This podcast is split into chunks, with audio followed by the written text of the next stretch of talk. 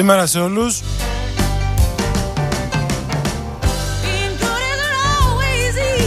Ακούτε ράδιο Λασίτη 92,3 Είμαι ο Πέτρος Νικολάου και είναι εκπομπή έκτη μέρα. Ξεκινάμε σήμερα Σάββατο 2 Οκτωβρίου. Για δεύτερη χρονιά εδώ ε, το Σάββατο το πρωί. Σε μια εκπομπή που θέλουμε να είναι λίγο διαφορετική. Τώρα αυτό αν θα γίνει δεν ξέρω. Εγώ θα προσπαθήσω πάντως.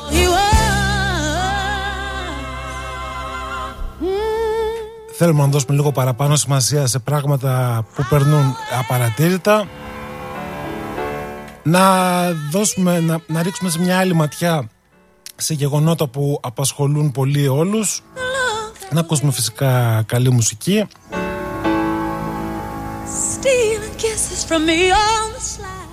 Και να βάλουμε και κάποιες άλλες έτσι ενότητες μέσα στο, στο πρόγραμμα της εκπομπής.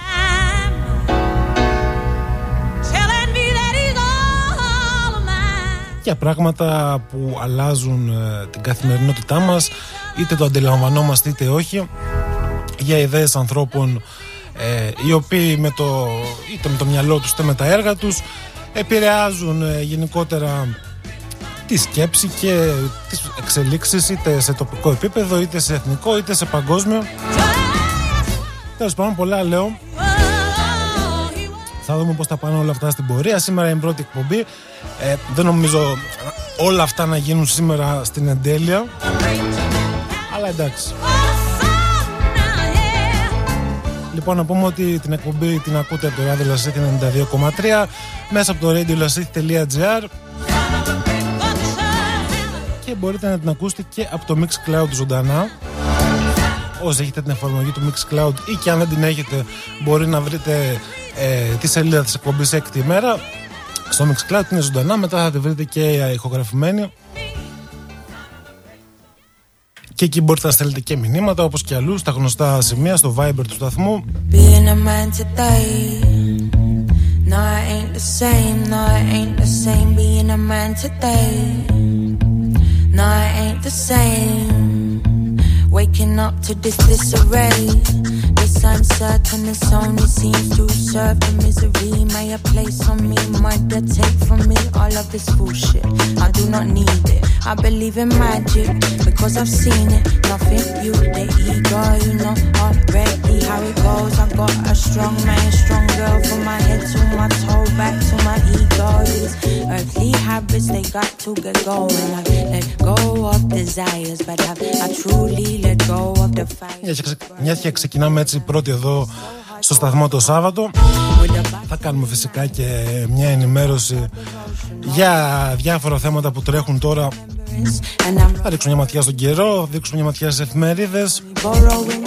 Να πούμε ότι ο καιρός, όπως έχετε καταλάβει, είτε όπου κι αν είστε, ε, έχει φθινοποριάσει και τα καλά. Η θερμοκρασία έχει πέσει. Είναι το φθινόπωρο που όλοι ξέρουμε.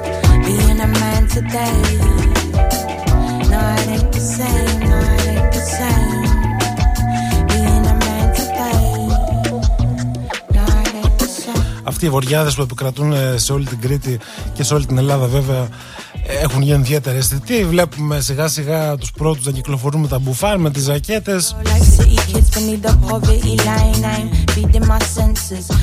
Να πούμε ότι σε επίπεδο Κρήτη τουλάχιστον δεν περιμένουμε κάτι ιδιαίτερο ούτε σήμερα ούτε αύριο. Τα ελαφριά μποφόρ θα συνεχιστούν. Βροχές ε, δεν υπάρχουν στο πρόγραμμα. Παρά μόνο ενδεχομένως σε κάποια σημεία της Βόρειας Κρήτης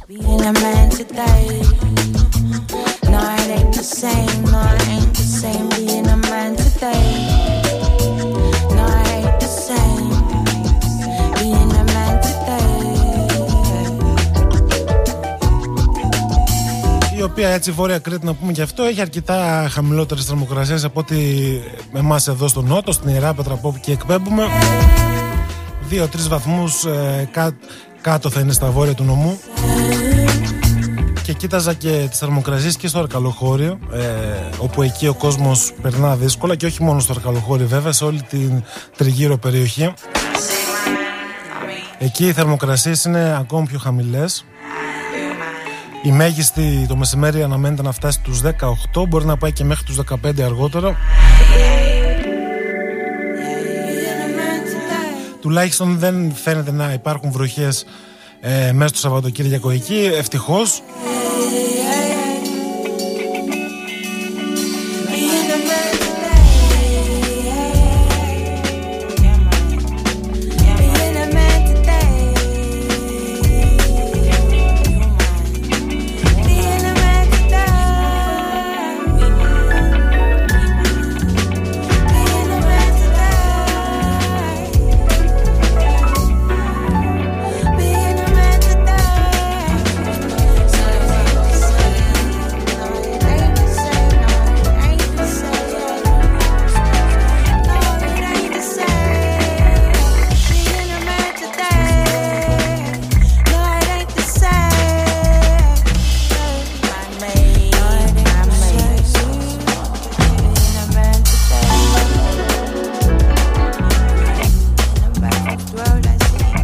Λοιπόν, είμαι για το Αρκαλοχώρη και χτύπησε το τηλέφωνο. Έκανα ένα, μια μικρή διακοπή. Είναι κάτι που θα το σχολίαζα ούτως ή άλλως ε, στην πορεία της εκπομπής. Αλλά ε, θα το σχολιάζω τώρα. Μετά το τηλέφωνο εδώ που χτύπησε στο σταθμό. Πήρε μια κυρία και ρώτησε ε, πού μπορεί να προσφέρει εδώ στην Ιερά Πέτρα τρόφιμα ή ήδη πρώτης ανάγκης ε, για τους κατοίκους του Αρκαλοχώριου και της ευρύτερης περιοχής. Εντάξει, το λέμε Αρκαλοχώριο γιατί εκεί είναι το επίκεντρο, αλλά στην πραγματικότητα μιλάμε για πάρα πολλούς οικισμούς με πολύ μεγάλες καταστροφές. Δεν έχω μια υποψία ότι δεν έχει γίνει ακόμα αντιληπτός σε πολύ κόσμο το πόσο μεγάλη είναι η καταστροφή που έχει συμβεί. Και επίσης, ίσως δεν έχει γίνει επίσης αντιληπτό το πόσο μεγάλη βοήθεια έχει δοθεί από όλη την Κρήτη προς εκείνες τις περιοχές. Πραγματικά αυτό είναι κάτι πάρα πολύ ωραίο. Η Κρήτη κυρίως, αλλά και η υπόλοιπη Ελλάδα έχει κινητοποιηθεί σε πάρα πολύ μεγάλο βαθμό.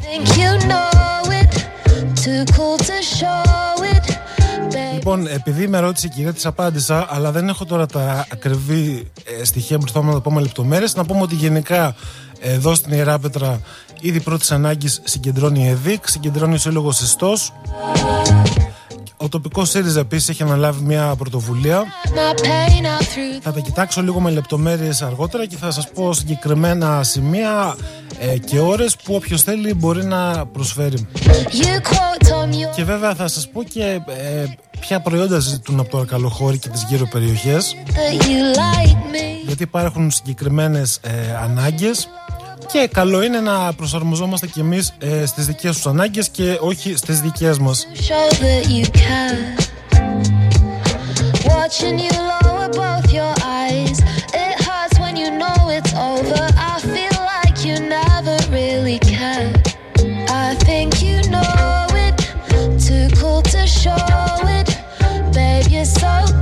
Λοιπόν, να πούμε καλημέρα στην Ελένη, μας στέλνει ένα μήνυμα ε, αυτό που θα έψαχνα εγώ μας το έστειλε ήδη και την ευχαριστώ πάρα πολύ. Να πούμε ότι σύμφωνα με τον ε, Πολιτιστικό Σύλλογο Αρκαλοχωρίου που αυτός είναι που συντονίζει γενικά ε, την προσπάθεια οι τελευταίες ελλείψεις που παρατηρούνται αφορούν ήδη ατομικής υγιεινής, πάνες ενηλίκων και παιδιών, γάντια, μάσκες, καθαριστικά, σκούπες φουγγαρίστρες, φαράσια, κουβάδες και επίσης μπιτζάμε, κάλτσε και ισόρουχα. Καταλαβαίνετε δηλαδή ότι ε, τα τρόφιμα γενικά είναι υπεραρκετά που έχουν φτάσει στο αρκαλοχώριο. Υπάρχουν και πάρα πολλές μεγάλες εταιρείες που έχουν στείλει ε, μεγάλες ποσότητες και οι ελλείψεις ε, βρίσκονται κυρίως σε, σε τέτοια είδη, πάνες και καθαριστικά. Θα τα ξαναπούμε στην πορεία.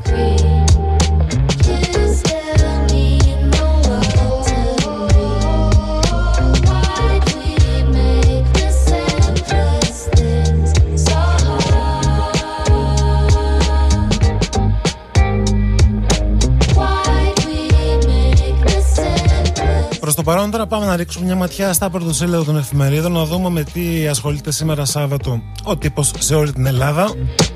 Και θα ρίξουμε για μια ματιά όπως πάντα και στον περιφερειακό τύπο και της Κρήτης και ε, στην υπόλοιπη χώρα. Ξεκινάμε με την καθημερινή.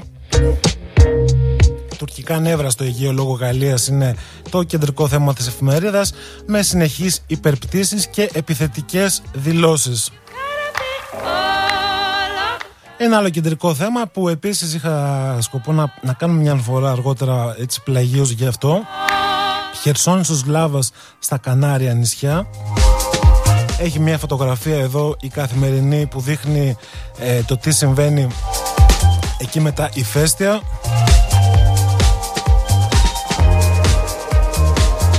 Και όπως στην πραγματικότητα η λάβα που έχει, έχει ξεχυθεί μέσα από τη γη ε, και από την ηφαιστειακή έκρηξη που έγινε. Φαντάζομαι θα τα έχετε δει και θα τα έχετε ακούσει.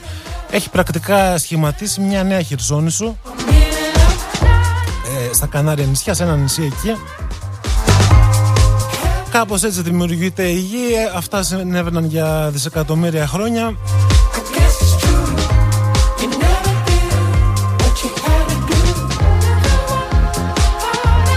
Λοιπόν, ένα άλλο θέμα εδώ της καθημερινής που θα φαντάζομαι θα υπάρχει και σε άλλες εφημερίδες. Ήδη απασχολεί από χθες πολύ τον τύπο. Ε, αφορά τις ενισχύσεις σε πυρόπληκτους και σε κάποιες προσπάθειες απάτης που έχουν γίνει. Κάποιοι άλλαξαν τα ε9 τους με σκοπό να πάρουν αποζημιώσεις. Έχουν εντοπιστεί ε, αρκετά άτομα που το έκαναν αυτό.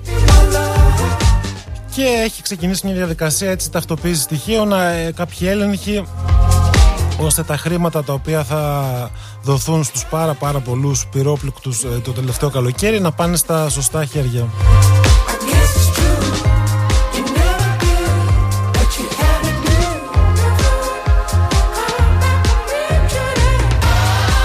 Πάμε τώρα στα νέα.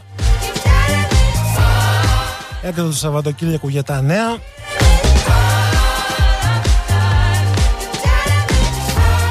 Κεντρικό θέμα η Άγγελα Μέρκελ με μια φωτογραφία ε, προφίλ με κλειστά μάτια η Άγγελα Μέρκελ και τα νέα εδώ προδημοσιεύουν τη βιογραφία της και έχουν επιλέξει τον τίτλο «Με φωνάζουν βασίλισσα της λιτότητας». Και μέσα στη βιογραφία αυτή, όπως γράφουν εδώ τα νέα, ε, ο κόσμος μπορεί να διαβάσει το πώς αντέδρασε για τη σβάστιγκα που είδε στην πλατεία συντάγματος, τότε που ε, ο κόσμος ήταν πολύ και αντιδράσεις πολλές, τα πρώτα χρόνια του μνημονίου. Τι θυμάται από τη διαπραγμάτευση των 18 ωρών με τον Αλέξη Τσίπρα αλλά και τι θα κάνει φεύγοντας από την καγκελαρία.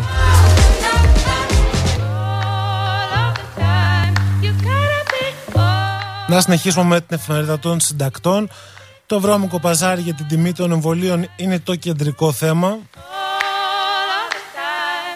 Όφελος 31 δισεκατομμύρια ευρώ αποκόμισε η φαρμακοβιομηχανία από τις συμβάσεις με την Ευρωπαϊκή Ένωση. Και εδώ η εφημερίδα παρουσιάζει ε, τους μεσάζοντες, ό, όλους όσοι έχουν παίξει ρόλο τέλος πάντων σε αυτές τις συμφωνίες το πώς έγιναν αυτές τις συμφωνίες, αν τηρήθηκαν σωστά οι διαδικασίες, ποια ήταν τα κόστη, αλλά και πώς πώς χειρίστηκε το θέμα η Ευρωπαϊκή Ένωση, ώστε τα εμβόλια τα οποία γρήγορα βρέθηκαν και κυκλοφόρησαν να τελικά να δοκιμαστούν και να φτάσουν στον καθένα από εμά.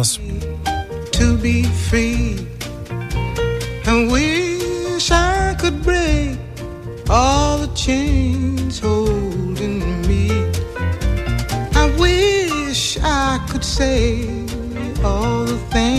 Είχε ένα άλλο θέμα εδώ η εφημερίδα των συντακτών, στο οποίο θα το κοιτάξω λίγο πιο προσεκτικά στην πορεία. Ο πόλεμος για το στομάχι των Ευρωπαίων είναι ο τίτλος. Και μιλάει για ένα ε, πρόγραμμα Nutri-Score το οποίο όπως λέει εδώ η εφημερίδα γοητεύει τις πολυεθνικές τροφίμων, διχάζει την Ευρωπαϊκή Ένωση και ξεσηκώνει τους Έλληνες παραγωγούς. Αφορά βέβαια ε, προϊόντα αγροτικά. Θα δούμε στην πορεία ε, περισσότερες λεπτομέρειες και γι' αυτό.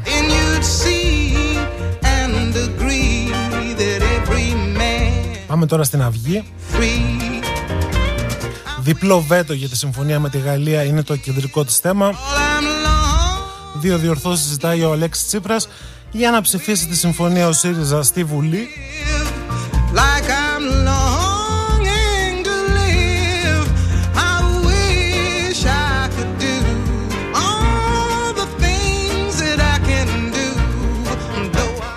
Θα πούμε και δύο λόγια αργότερα για αυτό, για, τα, για τις δύο διορθώσεις που ζητάει η αξιωματική αντιπολίτευση, γιατί έχουν τη σημασία τους. Προς το παρόν περνάμε στο ριζοσπάστη. Κάλεσμα αγωνιστικής συμπόρευσης με το ΚΚΕ είναι το κεντρικό θέμα. Μόνο ο λαός μπορεί να σώσει το λαό, βαδίζοντας στον δρόμο της ανατροπής.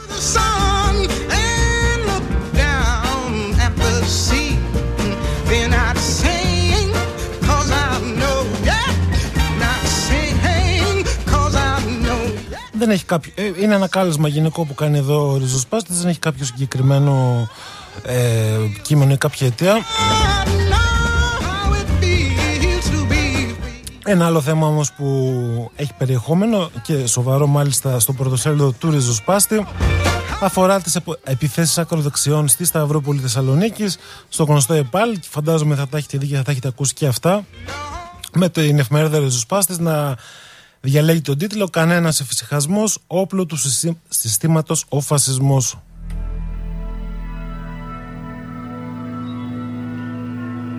Πάμε τώρα στον ελεύθερο τύπο, ζεστό χρήμα με 10 ΕΣΠΑ, είναι το κεντρικό θέμα της εφημερίδας και στην οποία θα μπορείτε να βρείτε ένα οδηγό με τις επιδοτήσεις που τρέχουν για μικρομεσαίους και αυτοαπασχολούμενους.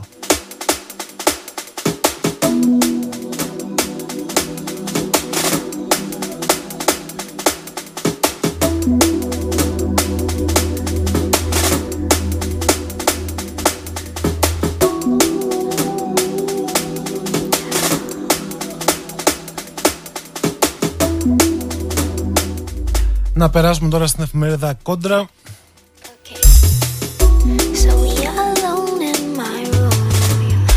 Η τιμή του πετρελαίου καλπάζει για τα 100 δολάρια το βαρέλι, ενώ στο χρηματιστήριο παραγόγων στοιχηματίζουν για 200 δολάρια. Αυτή είναι η ενεργειακή καταιγίδα που τσακίζει την οικονομία, όπως είναι ο τίτλος της εφημερίδας Κόντρα, η οποία γράφει επίσης πως έρχεται δραματικός χειμώνας για νοικοκυριά και επιχειρήσεις.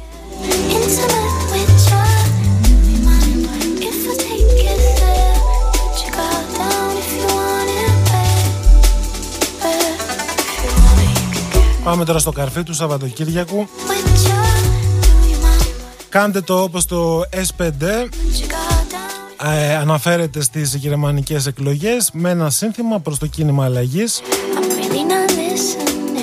και συγκεκριμένε εκλογές που πρόκειται να γίνουν πολύ σύντομα τις οποίες εδώ το καρφί χαρακτηρίζει ως μοναδική ευκαιρία για την αναγέννηση της δημοκρατικής παράταξης.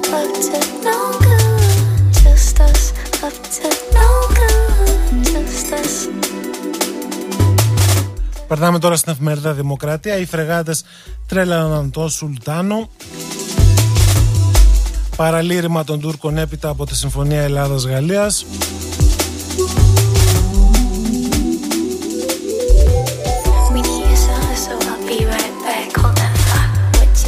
Ενώ στα παραπολιτικά η συμφωνία αυτή είναι και εδώ το κεντρικό θέμα με την εφημερίδα να αναλύει το τι σηματοδοτεί αυτή η συμφωνία. Ε, και την αναλύει φιλοξενώντας ε, δηλώσεις από τον Υπουργό Εξωτερικών και τον Υπουργό Άμυνας της Ελλάδας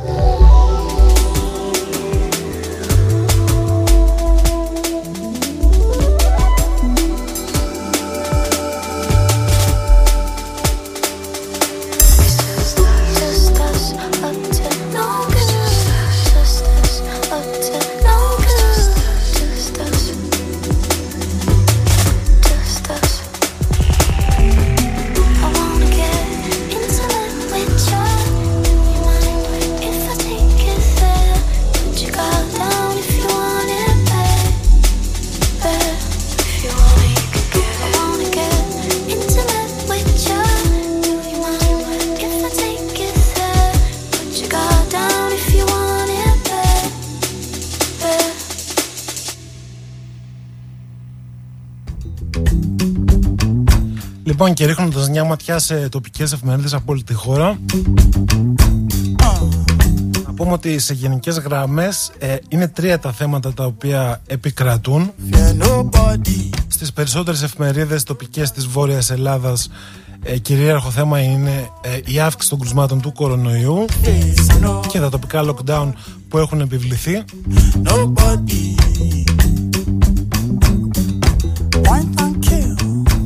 Στο κομμάτι της ε, Θεσσαλίας υπάρχει ένα θέμα που απασχολεί πολύ εκεί την κοινωνία και φορά ε, έναν 38χρονο επενδυτικό σύμβουλο ο οποίος υπεξέλεσε 600.000 ευρώ και φαίνεται να έχει εξαπατήσει πολλούς κατοίκους εκεί της περιοχής.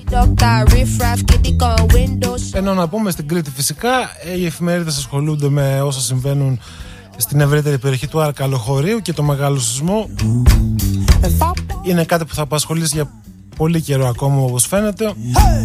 Ενώ ένα άλλο έτσι σημείο που υπάρχει στα σημερινά πρωτοσέλιδα κριτικών εφημερίδων είναι και ο τουρισμός στο νησί ο οποίος παρά την ψύχρα και παρά το ότι μπήκαμε στον Οκτώβρη συνεχίζει, υπάρχουν καλά στοιχεία. Θα δούμε πώς θα πάει και αυτό. Υπάρχουν έτσι μεγάλοι στόχοι για συνέχιση της τουριστικής σεζόν και τον Οκτώβριο μένει να φανεί στην πράξη αν όλα αυτά θα υλοποιηθούν και να δούμε και αν θα έχουμε και συνέχεια τα επόμενα χρόνια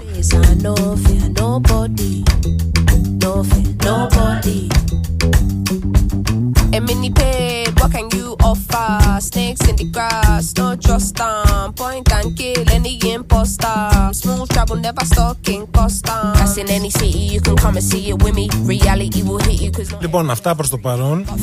Μια πρώτη εικόνα τη δώσαμε. Πάμε σε ένα πρώτο διαφημιστικό διάλειμμα και επιστρέφουμε με αρκετά περισσότερα θέματα. Mommy say I gotta be a go go getter. Got the devil trying to tempt me, but I know better. Never been the type to not acknowledge all the signs. It's a fact that everything I want is in front of my eyes. So when I see it die. Ράδιο Λασίφη 92,3 Λιοντομίτσος παρακαλώ. Καλημέρα σας. Από το ραδιοφωνικό σταθμό σας καλούμε. Θα θέλαμε να μας ενημερώσετε για τη σημερινή προσφορά των καταστημάτων Λιοντομίτσος Βεβαίως Λεμός χοιρινός Μόνο 3 και 39 Καταστήματα εκλεκτών προϊόντων κρέατος Λιοντομίτσος. Με κλειστά μάτια.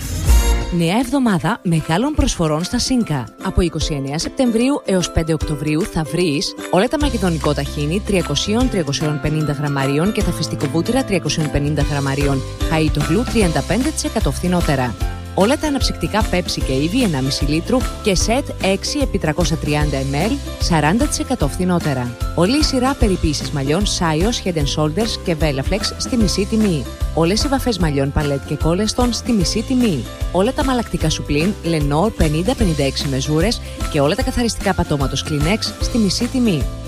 Μαζί κερδίζουμε περισσότερο. Σίνκα. Βαλεντίν και Τρίτονας από τη Fitro Seeds. Πάνω από 20 χρόνια επιτυχημένης παρουσίας στη χειμερινή καλλιέργεια της αγκουριάς. Βαλεντίν, το δημοφιλές χειμωνιάτικο αγκούρι με το πλούσιο ριζικό σύστημα που αποδεδειγμένα θωρακίζει την καλλιέργεια απέναντι στο φουζάριο. Τρίτονας, γνωστό για την υψηλή, συνεχόμενη παραγωγή και την υπεροχή στην ποιότητα μέσα στο κρύο. Βαλεντίν και Τρίτονας, τα κλασικά πλέον αγκούρια για το χειμώνα με την εγγύηση της Συντζέντα και την αξιοπιστία της Fitro Seeds. Πέτρο, μήπως ήρθε η ώρα να φτιάξουμε το δικό μας σπίτι; Σύγχρονο, οικολογικό, με κορυφαία θερμομόνωση, αντισυσμική προστασία, καλέσθητο, με τους χώρους που ονειρευόμαστε. Ε, να το παραγγείλουμε, βρεμερούλα. Ε, μη με πειράζεις. Καθόλου. Στην Καμπουράκη Προκάτ. Το ιδανικό σπίτι δεν είναι μόνο στα όνειρά σου. Η κορυφαία κατασκευαστική εταιρεία της Κρήτης από το 1982 κατασκευάζει σπίτια έτοιμα να στεγάσουν τα όνειρά σου. Καμπουράκης Προκάτ. Μαζί σας και στην ανακαίνιση, δημιουργώντας χώρους λειτουργικούς και καλέσθητους. Κεντρικό κατάστημα Ηράκλειο. Τηλέφωνο 2810 25849. Υποκατάστημα Ρέθυμνο. Τηλέφωνο 2831 4010 41. Καμπουράκης Προκάτ. Μαζί δημιουργούμε το ιδανικό σπίτι. Οι επιστήμονες λένε ότι τα φρούτα και τα λαχανικά θωρακίζουν το ανοσοποιητικό μας σύστημα. Συμβάλλουν στη διατήρηση του σωματικού μας βάρους και στη βελτίωση της ψυχολογίας μας. Εμείς φροντίζουμε να εξασφαλίζουμε για εσάς τα φρεσκότερα, τα ποιοτικότερα και τα πιο υγιεινά φρούτα και λαχανικά στις χαμηλότερες τιμές. Φρουτεμπορική Ζαμπετάκης Πάντα φρέσκα, τραγανά, ζουμερά, λαχταριστά και νόστιμα. Στην οδό Δημοκρατίας 37. Τηλέφωνο 28420 28440. Δεύτερο κατάστημα στην Περιφερειακή Οδό, έναντι πρατηρίου υγρών καυσίμων Ρουμπάκης. Πώληση χονδρική λιανική και διανομή κατοίκων. Τηλέφωνο 2842 110 840. Φρουτεμπορική Ζαμπετάκης. Η καλύτερη επιλογή.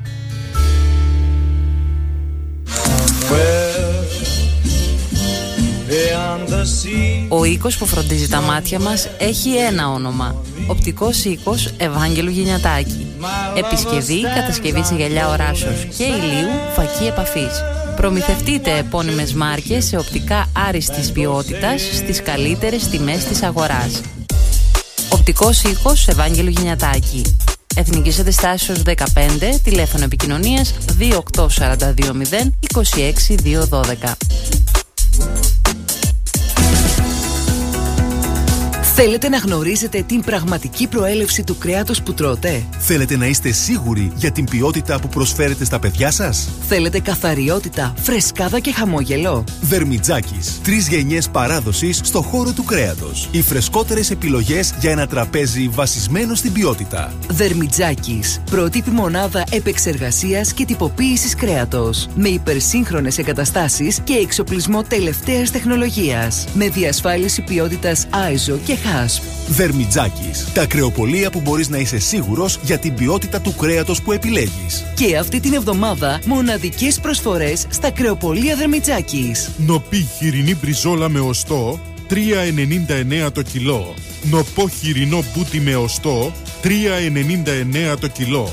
Κατεψυγμένα λιθρίνια 4,99 το κιλό. Ελληνικά καθαρισμένα λαβράκια κατεψυγμένα 4,49 το κιλό. Δερμιτζάκης. Τρία καταστήματα στον ομό Λασιθίου. Στον Άγιο Νικόλαο, κόμβος Ξηροκάμπου. Στην Ιεράπετρα, Περιφερειακή Οδός Κωνσταντίνου Καραμανλή. Στη Σιτία, Αλέκου Παναγούλη 1. Κρεοπολία Δερμιτζάκης. Γιατί στη διατροφή δεν χωράνε συμβιβασμοί.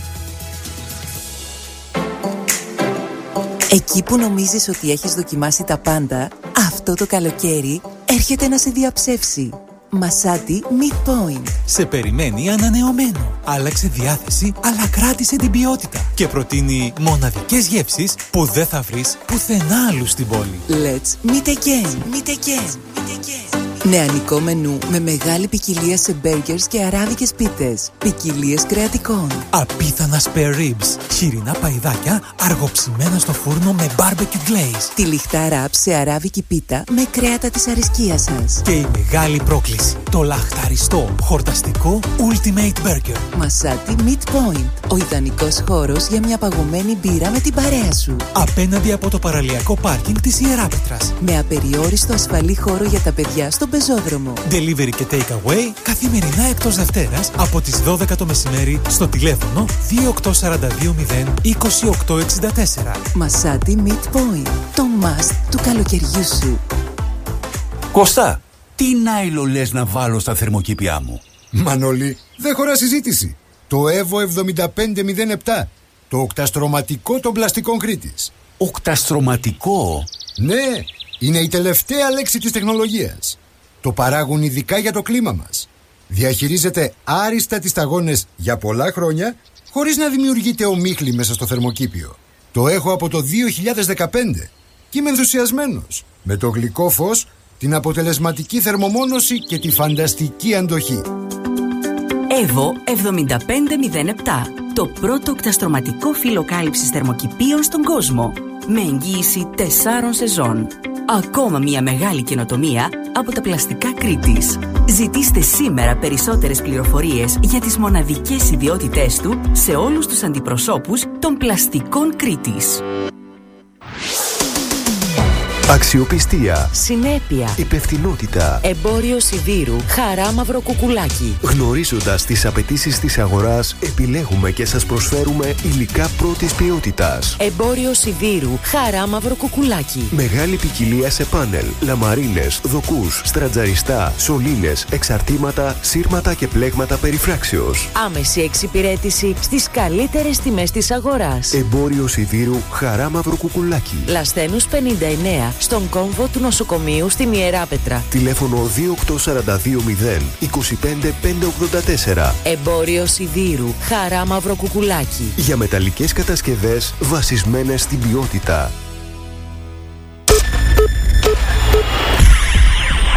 Πάρτο είδηση τώρα.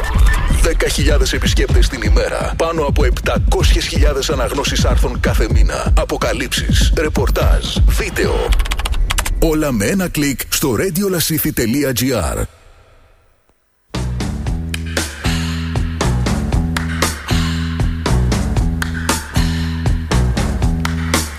It's the time of the season when love runs high. In this time, give it to me easy and let me try with pleasured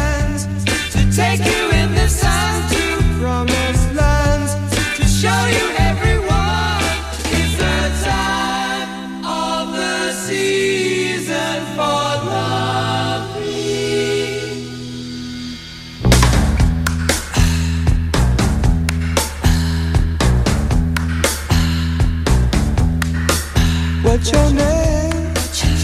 Who's your daddy? Who's your daddy? Rich like me? Has he take us anytime? Anytime to show to show you what you need to live. Tell it to me slowly. Tell you why I really want to know. Ράδιο Λασίδη έχουμε επιστρέψει. Είναι η εκπομπή έκτη μέρα.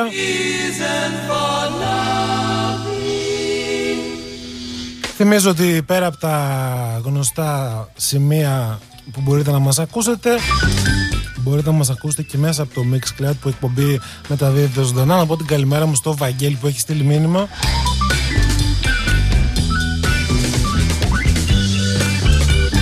Λοιπόν, κοίταζα τώρα στο διάλειμμα να δω τι γίνεται εδώ, τουλάχιστον στην Ιερά Πέτρα, από πλευράς ε, συλλογής ειδών πρώτης ανάγκης.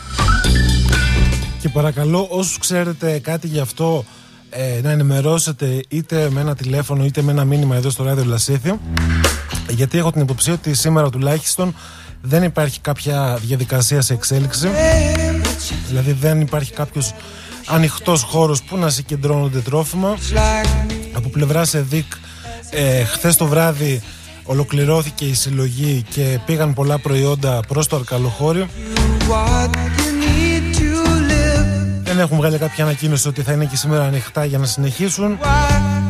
Ε, ο ΣΥΡΙΖΑ Λασιθίου, ο οποίος επίσης ε, σε όλο τον νομό είχε οργανώσει μια πρωτοβουλία για συλλογή τροφίμων Ολοκλήρωσε και αυτός ε, χθες την Παρασκευή τη συλλογή. Προφανώς θα τα έχουν στείλει και οι ίδιοι. Το ίδιο συμβαίνει και με τον Ιστό. Το σύλλογο Ιστό εδώ στην Ιεράπετρα Αν κάποιος γνωρίζει τώρα κάτι άλλο που δεν το ξέρω εγώ α, Ας μας πει. Γιατί Σά- Σάββατο είναι σήμερα ε, Πολλοί κόσμος έχει περισσότερο ελεύθερο χρόνο Μπορεί να θέλει ε, να προσφέρει κάτι. Οπότε αν κάποιος ε, εδώ φορέας στην Ιεράπετρα συλλέγει ήδη πρώτης ανάγκης ε, Ας ενημερώσει να τα πούμε από εδώ από την εκπομπή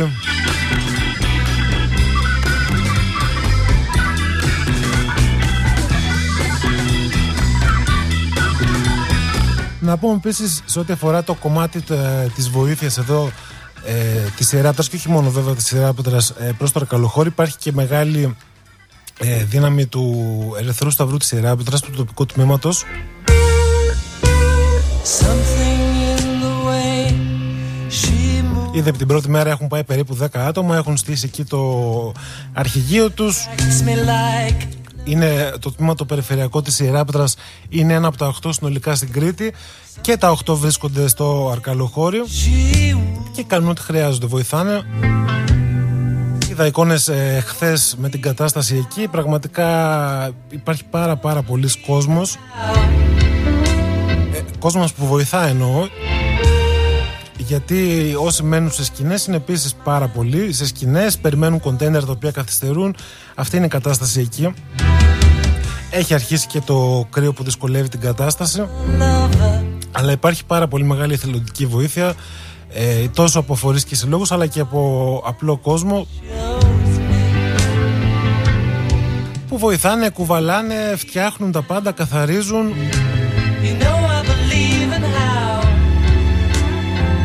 συντονίζουν εκεί τις προσπάθειες για να μην γίνει ένα χάος γιατί τόσο είναι πάρα πολλοί άνθρωποι συγκεντρωμένοι ε, σε διάφορα σημεία αλλά πολύ μαζί οπότε πρέπει να υπάρχει μια οργάνωση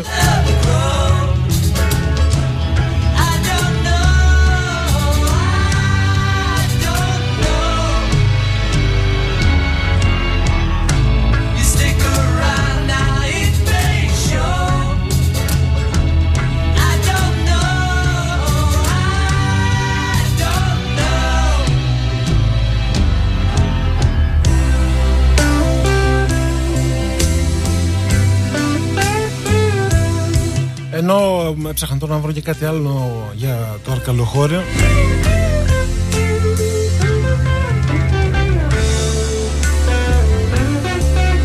Να πούμε ότι στο εκθεσιακό κέντρο πέρα ε, από όλους τους άλλους τους οποίους είπαμε τους εθελοντές θα βρίσκεται και η ΟΔΗ, βρίσκεται από χθες Παρασκευή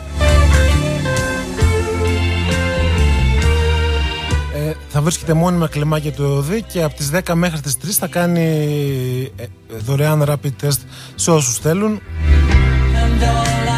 Είναι γι' αυτό κάτι που προφανώς πρέπει να προσεχθεί. Εγλίτωσαν οι άνθρωποι το σεισμό, μην την πατήσουν απαλού.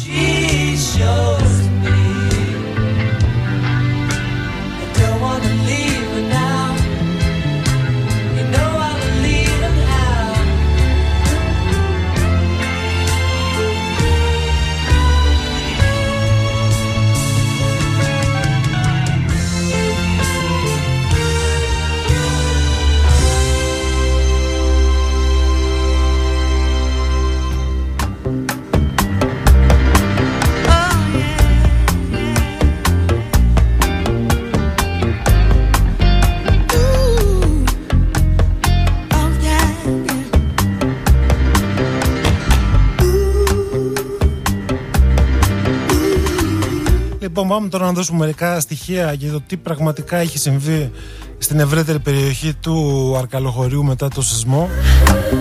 Να πούμε ότι σύμφωνα με τα επίσημα στοιχεία που δόθηκαν αργά χθες το βράδυ στη δημοσιότητα από το Υπουργείο Υποδομών έχουν γίνει αυτοψίες σε 3.172 κτίρια τα οποία αφορούν τις περιοχές ε, και τους δήμους ε, Μινώα Παιδιάδας, Αρχανών Αστεροσίου, Ηρακλείου, Μαλεβιζίου, Οροπεδίου Λασιθίου, Γορτίνας και Χερσονήσου.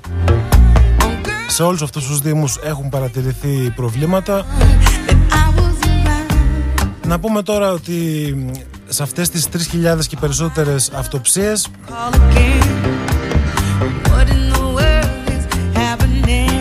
από, από αυτές μάλλον τις 3.000 αυτοψίες οι 2.613 αφορούσαν κατοικίες εκ των οποίων οι 1.784 έχουν κρυθεί μη κατοικήσιμες δεν ξέρω 1.784 ε, κατοικίες μη κατοικήσιμες ε, μου φαίνεται ένα πραγματικά τεράστιο νούμερο δεν ξέρω πώς θα συνεχιστεί εκεί πέρα η κατάσταση. Και για πόσο καιρό οι κάτοικοι θα μπορούν ε, να φιλοξενούνται είτε σε σπίτια συγγενών, φίλων, παιδιών είτε σε σκηνές είτε σε κοντέινερ που θα έρθουν κάποια στιγμή.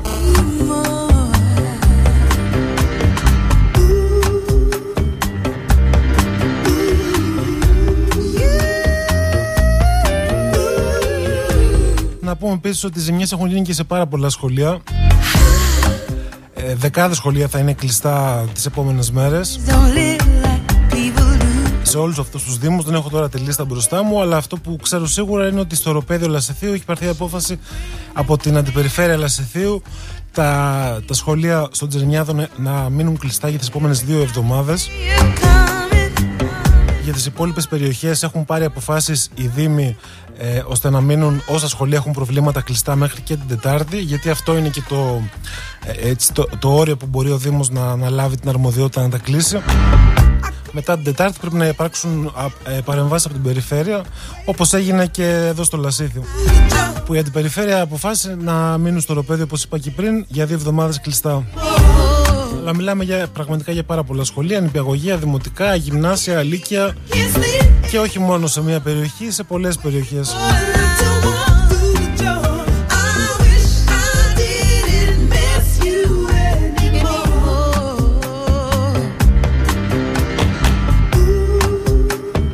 One of these days it's gonna happen to you. Missing a love like I'm missing you. Σε ό,τι αφορά τώρα τα υπόλοιπα μ, που αφορούν το σεισμό στον Ακαλοχώριο, νομίζω το σημαντικότερο το οποίο ακούστηκε τις τελευταίες μέρες, το, ε, τα λέγαμε και χθες εδώ στην εκπομπή με την Κατερίνα τη Μαρκάκη και τον Δημήτρη το Μαρκάκη, θα το επαναλάβω άλλη μια φορά για όσους δεν ακούσατε χθες. Για μένα τουλάχιστον το σημαντικότερο που ακούστηκε ε, ήταν ε, όσα ανέφερε ο Διευθυντής Ερευνών από το Γεωδυναμικό Ινστιτούτο, ο κύριος Κουλιάρας συγκεκριμένα, ο οποίος ανέφερε ότι μ, ο σεισμός αυτός είχε μια επιτάχυνση που δεν έχει καταγραφεί ποτέ ξανά σε άλλο σεισμό στην Ελλάδα. Ήταν η μεγαλύτερη που έχει καταγραφεί. Ε, και ήταν ένα στοιχείο το οποίο δείχνει ότι ο αντισυσμικός ε, σχεδιασμός που υπάρχει στη χώρα και στις κατατόπου περιφέρειες είναι μάλλον ξεπερασμένος και πρέπει να αναθεωρηθεί διότι πολύ απλά η στατικότητα των κτηρίων δεν, είναι- δεν είναι- έχει προβλεφθεί για τέτοιου είδους σεισμούς. Για να το πούμε με, με απλά λόγια, αν αντί για 5,8 ή 6 που λένε άλλοι, ο σεισμός ήταν 6,5 ή 7, τα πράγματα θα ήταν πολύ χειρότερα και για τα καινούργια κτίρια.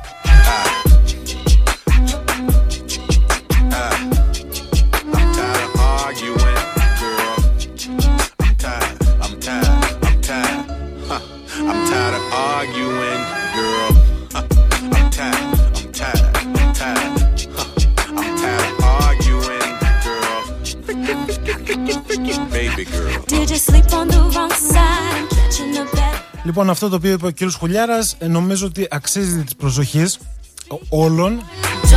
Ένας νέος αντισυσμικός σχεδιασμός ε, που θα αφορά πιθανότατα όλη την Κρήτη είναι κάτι που θα πρέπει να ερευνηθεί και να μελετηθεί σοβαρά. Είναι κάτι το οποίο δεν είναι ούτε απλό ούτε εύκολο να γίνει. Ούτε και βέβαια θα ληφθεί μια τέτοια απόφαση έτσι απλά. I miss you. Αλλά ελπίζω να ληφθεί υπόψη και τουλάχιστον όσο περνούν οι μέρες και ο καιρός και ηρεμήσουν λίγο τα πνεύματα και οι κάτοικοι σιγά σιγά αρχίσουν ε, να προσαρμόζονται στα νέα δεδομένα και σε καλύτερες συνθήκες να ανοίξει μια τέτοια κουβέντα εφόσον βέβαια είναι απαραίτητη. Λοιπόν, πάμε τώρα να συνεχίσουμε. Πάλι με το αρκαλοχώριο. Είπα πριν ότι έκανα μια αναφορά για το πώς ο κόσμος μπορεί να βοηθήσει. Να πω ότι έχουμε στην τηλεφωνική μας γραμμή τον ε, πρόεδρο του τοπικού τμήματος του Ερυθρού Σταυρού Εράπτρας, τον κύριο Μαμαντόπουλο, ο οποίος μας ακούει. Κα- καλημέρα. Oh, what was in my head? Am I supposed to change? Am I supposed to change? Are you supposed to change?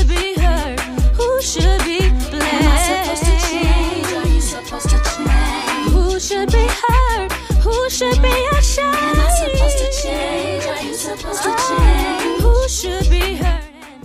We Καλημέρα κύριε Μαμαντόπουλε. Μα, μας ακούτε?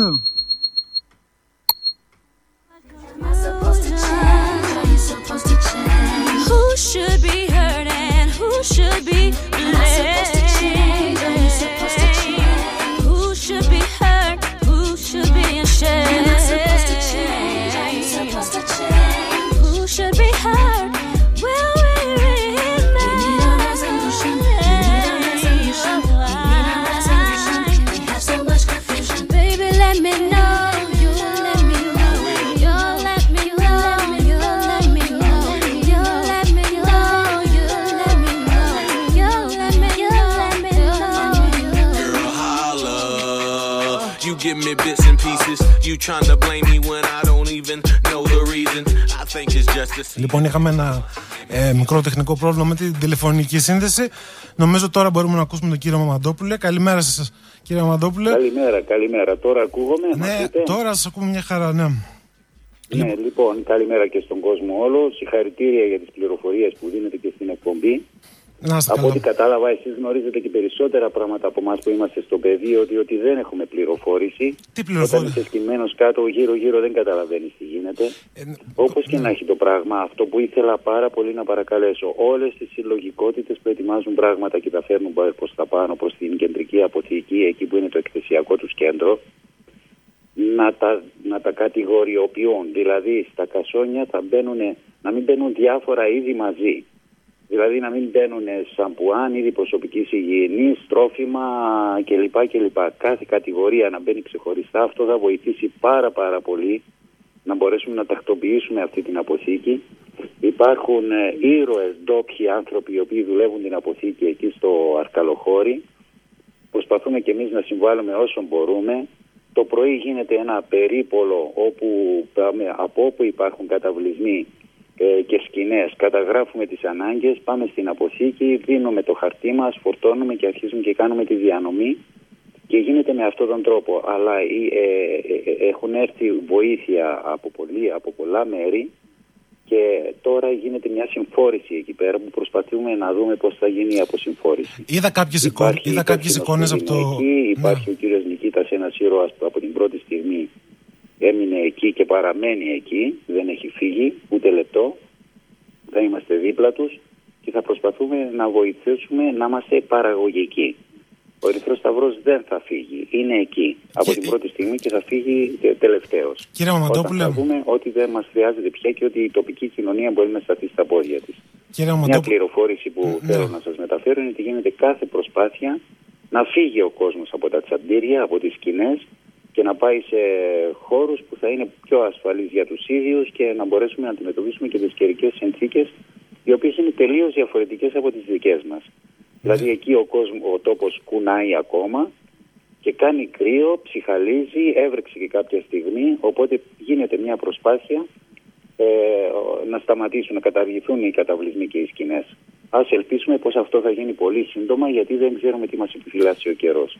Ε, Μάλιστα. Και Κύριε να Μαμα- προσευχηθούμε να γίνει, μην γίνει, να σταματήσει αυτό το κακό. Εκεί ο τόπος τρέμει, δηλαδή όταν είσαι εκεί συνέχεια το καταλαβαίνεις. Κύριε Μαμαντόπουλο, να ρωτήσω κάτι. Δω- ε, δώ- δώστε μας μια εικόνα εκεί για την περιοχή, το, το, το, το τι επικρατεί στο Σας Αρκαλό. ακούω πολύ λίγο, δεν σας ακούω καλά. Ναι, το μ' ακούτε τώρα μήπως καλύτερα; Θέλετε να σας δώσω εικόνα, αυτό κατάλαβα. Ναι, ναι, μια εικόνα ε, για το πώς, πόσος κόσμος είναι εκεί, ε, περίπου στο Αρκαλοχώρι τουλάχιστον και το πώς μοιράζεται η βοήθεια και στους τριγύρω οικισμούς, γιατί δεν είναι μόνο, δεν είναι μόνο δεν το... ακούω τίποτα, παιδιά, απολύτως Α, τίποτα δεν, δεν, ακού- ακούω. δεν ακούτε, ε; Ναι, δεν ξέρω τώρα πώς θα το φτιάξω αυτό. Ωραία. Μ' ακούτε τώρα μήπως; Λίγο, πολύ λίγο, ναι. Α, ωραία. Ε, αν μπορείτε μια εικόνα για το τι συμβαίνει στο Αρκαλοχώρι και στο εκθεσιακό κέντρο που βρίσκεστε και το πώς επίσης Κοιτάξτε, εξυπηρετούν η- και οι άλλοι οικισμοί η- πέρα από το η- Αρκαλοχώρι. Η εικόνα, η εικόνα των καταστροφών δεν έχει αλλάξει. Ναι. Ήδη τώρα είναι μηχανικοί, τους βλέπουμε μπροστά μας, ήρθαν μηχανικοί οι οποίοι προσπαθούν να καταγράψουν όλα τα κτίρια που είναι επικίνδυνα και να, δούνε, να δούμε πο- πώς, πώς θα γίνει μια αποκατάσταση μελλοντική, ποια κτίρια χαρακτηρίζονται πλέον ακατοίκητα που πρέπει να κατεδαφιστούν και πώς να, να ξαναπάρει μπρος ο τόπος. Αυτή τη στιγμή οι μηχανικοί είναι στους δρόμους. Αρχίσαν δουλειά. Τις πρώτες μέρες δεν μπορούσαν να καταγράψουν απολύτως τίποτα διότι ο, ο τόπος ε, κουνιόταν. Τρέμει ο τόπος. Δεν, ε, δεν, είναι, δεν είναι ασφαλές να μπουν να κάνουν ε, την καταγραφή και να βγάλουν συμπεράσματα. Ναι, έχουν... Αυτά όσον αφορά τους μηχανικούς. Όσον αφορά τον κόσμο που βγήκε από τα σπίτια του, προς το παρόν δεν έχει αλλάξει τίποτα. Γίνονται προσπάθειες όσο πιο γρήγορα γίνεται να, να μεταφερθεί ο κόσμος σε κλειστούς χώρους ε, έτσι, να, είναι, να, είναι πιο, να μην είναι εκτεθειμένοι στις καιρικές συνθήκες. Για πόσο κόσμο μιλάμε κύριε Ενημερώνω Μαμαντόπουλο; ότι έχει ανοιχτεί λογαριασμός Ναι. σε συνεργασία με τον Δήμο Αρκαλοχωρίου, λογαριασμός από τον Ελληνικό Ερυθρό Σταυρό. Αυτό το λογαριασμό εμείς εδώ, εδώ δεν τον έχουμε στα χέρια μας. Ναι. Μόλις τον έχουμε θα σας ενημερώσουμε, θα, θα δημοσιοποιηθεί. Ωραία. Πολύ Και, ευχαριστώ. γιατί είναι πάρα πολλά που πρέπει να γίνουν. Πρώτα απ' όλα να γίνουν τσιμεντοστρώσεις για να μπουν οι κίσκοι πάνω. οικίσκοι και κοντέινερ τα οποία προγραμματίζονται να έρθουν, να μπουν υδραυλικές εγκαταστάσεις, να πάει ρεύμα και όλα αυτά θα γίνουν από αυτόν τον λογαριασμό ο οποίος θα δημοσιοποιηθεί νομίζω εντός της ημέρας. Μόλις έχω νέα θα σας πάρω τηλέφωνο. Ωραία, και θα τα δημοσιεύσουμε και στην ιστοσελίδα, να τα ξέρει ο κόσμος. Φαντάζομαι θα γίνουν γνωστά παντού όλα αυτά τα στοιχεία. Αλλά κύριε Μαμαντόπουλο, για πόσο κόσμο μιλάμε τώρα, εσείς που είστε εκεί και βλέπετε, ε, για, για τι αριθμό ανθρώπων μιλάμε που. Γιατί ξε, Εμεί ξε- εμείς στα περίπολα που πάμε Ναι. κάθε πρωί συναντούμε περίπου 800 άτομα. Αλλά είναι περισσότεροι. Ναι, για- υπάρχει και κόσμος που δεν είναι στι σκηνές, έχει πάει σε συγγενείς, φίλους. Ναι, ναι. Ναι, προφανώς όποιος μπορεί δεν θα κάτσει στι σκηνές, είναι σίγουρο. Αλλά είναι 800 άτομα τώρα για το αρκαλοχώρι μόνο μιλάμε, έτσι. Ναι, ναι, εκεί στην περιοχή, περιοχή Αρκαλοχωρίου, ναι. Ναι. Και η Στον γύρω. ευρύτερο Δήμο. Α, στον ευρύτερο. Α, αυτό ήθελα να ρωτήσω. Η γύρω Στον εκεί. ευρύτερο Δήμο υπάρχουν ναι. σταντήρια στις, ε, στα, κοινο- ε, στα διαμερίσματα του Δήμου Ναι, ναι. Και γίνεται μια προσπάθεια τώρα να έχουμε επαφές και με τους ε, κοινοτάρχες ξεχωριστά ούτως ώστε να μας καταγράφουν τις ανάγκες από το προηγούμενο βράδυ περνώντας εμείς με το περίπολο να παίρνουμε το χαρτί και να το επιστρέφουμε στην αποθήκη, να φορτώνουμε και να ξαναγυρνάμε. Μάλιστα. Ε, λοιπόν, λίγο πριν ε, διάβαζα κάποια στοιχεία από τον Πολιτιστικό Σύλλογο του Αρκαλοχωρίου που ε, κάνει διάφορες ανακοινώσεις και λέει, έλεγε ότι ε, από πλευράς φαγητού δεν υπάρχουν ε, ιδιαίτερες ανάγκες τώρα. Υπάρχουν όμως ανάγκες σε καθαριστικά, ε, χλωρίνες, μάσκες, γάντια, ε, σκούπες, κεφαράσια και τέτοια πράγματα. Ε, αυτά, αυτά, αυτά τουλάχιστον Ας φέρνει λέγα- ο γρα- κόσμος, ναι. Δεν πρέπει να αποθαρρύνουμε τον κόσμο να φέρνει πράγματα γιατί θα είναι μακροχρόνιος ο αγώνας, θα κρατήσει μήνες αυτή η Ναι. Προσπάθεια. Ε, απλά εμείς αυτό που λέμε σαν Ερυθρός Σταυρός Ιεράπετρας κάνουμε κράτη και θα κάνουμε την έκκληση προς την κοινωνία αργότερα. Αργότερα όταν θα καταλαγιάσει και ο κόσμος θα σταματήσει να φέρνει προ- πράγματα και δεν θα φύγει από την επικαιρότητα του θέμα, τα προβλήματα δεν θα έχουν τελειώσει. Γι' αυτό και εμείς έχουμε φρενάρει κάπως και την έκκλησή μας προς την κοινωνία θα την κάνουμε αργότερα. Όταν, και γιατί είμαστε σε άμεση επαφή με την υπεύθυνη αντιδήμαρχο και μόλις μας ενημερώσει. Δηλαδή θα βγαίνουν ενημερώσεις και από τον ίδιο το Δήμο Αρκαλοχωρίου, έτσι θα είμαστε και εμείς σε επαφή μαζί τους, ούτως ώστε όποτε χρειαστεί, όποτε αρχίσουν αυτά τα πολλά που ήρθαν τώρα να εξαντλούνται, τότε να, να πάμε εμείς.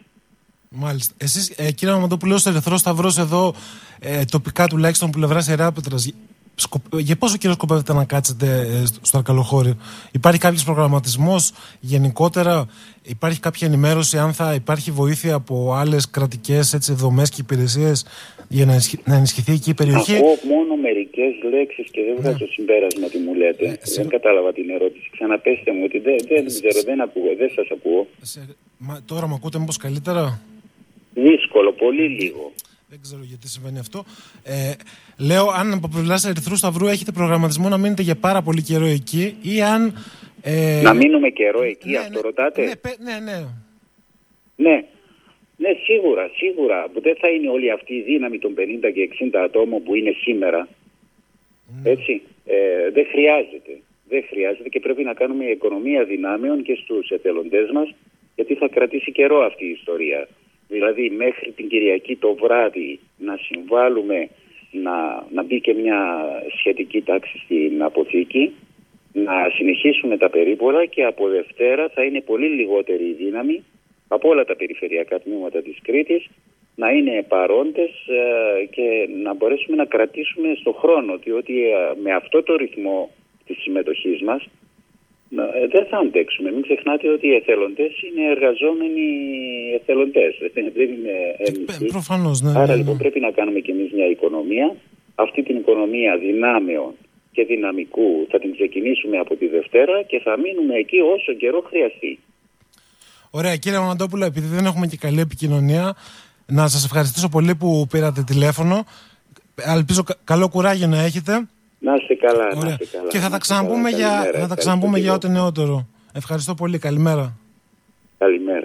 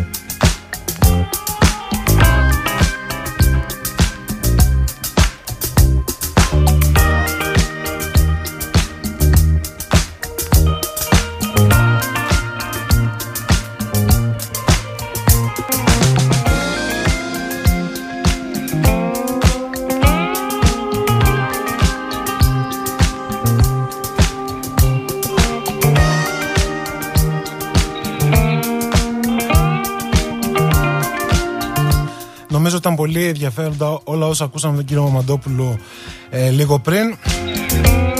Κρατάω ως σημαντικότερο αυτό που είπε ότι καμία βοήθεια δεν πάει χαμένη. Και ακόμα και τώρα δηλαδή αν δεν υπάρχει ανάγκη για τρόφιμα επειδή η βοήθεια είναι πραγματικά πάρα πολύ μεγάλη δεν είναι κακό ο κόσμος να στέλνει τρόφιμα μακράς διαρκείας γιατί οι κάτοικοι εκεί θα μείνουν ε, πάρα πολύ σε δύσκολες συνθήκες αν βλέπουμε τώρα 800 άτομα να είναι στις σκηνές ε, και ποιος ξέρει πόσοι άλλοι να έχουν ε, φύγει και να φιλοξενούνται σε σπίτια συγγενών και φίλων καταλαβαίνετε τι θα ακολουθήσει το, τουλάχιστον για τον επόμενο χειμώνα στην περιοχή.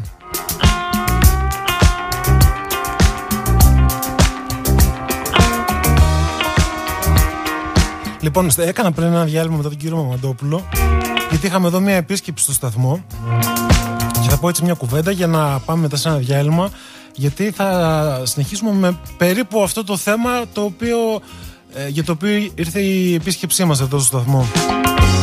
Τώρα που μιλάμε λοιπόν είναι να παίξω μια ε, κυρία δεν με ακούει τώρα που μιλάω αλλά μιλήσαμε πριν η οποία είναι μία από τις ε, καταγραφείς κτηρίων για τον ε, για την απογραφή που έχει ξεκινήσει. Τώρα είναι σε εξέλιξη η απογραφή για τα κτίρια. Ε, τον επόμενο μήνα αρχίζει και η απογραφή πληθυσμού. Είναι εδώ λοιπόν η κυρία, προσπαθεί να καταγράψει την περιοχή τη δική μας εδώ το σταθμό.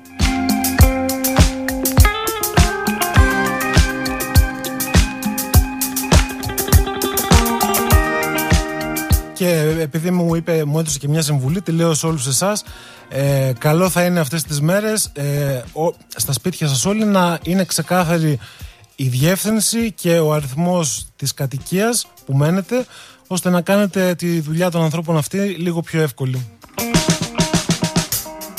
Λοιπόν, πάμε τώρα σε ένα διαφημιστικό διάλειμμα. Η ώρα έχει πάει 11 και 10 και 12 και επιστρέφουμε. Έχουμε πολλά ακόμα θέματα να συζητήσουμε εδώ πέρα.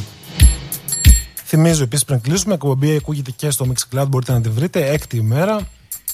Ψάξτε ράδιο Λασίθι, έκτη μέρα, ό,τι θέλετε, Πέτρος Νικολάου, κάπου θα μας βρείτε. Αλλιώς ράδιο Λασίθι 92,3 στο ραδιόφωνο, στον radio.gr. Πάμε σε ένα μικρό διάλειμμα και επιστρέφουμε.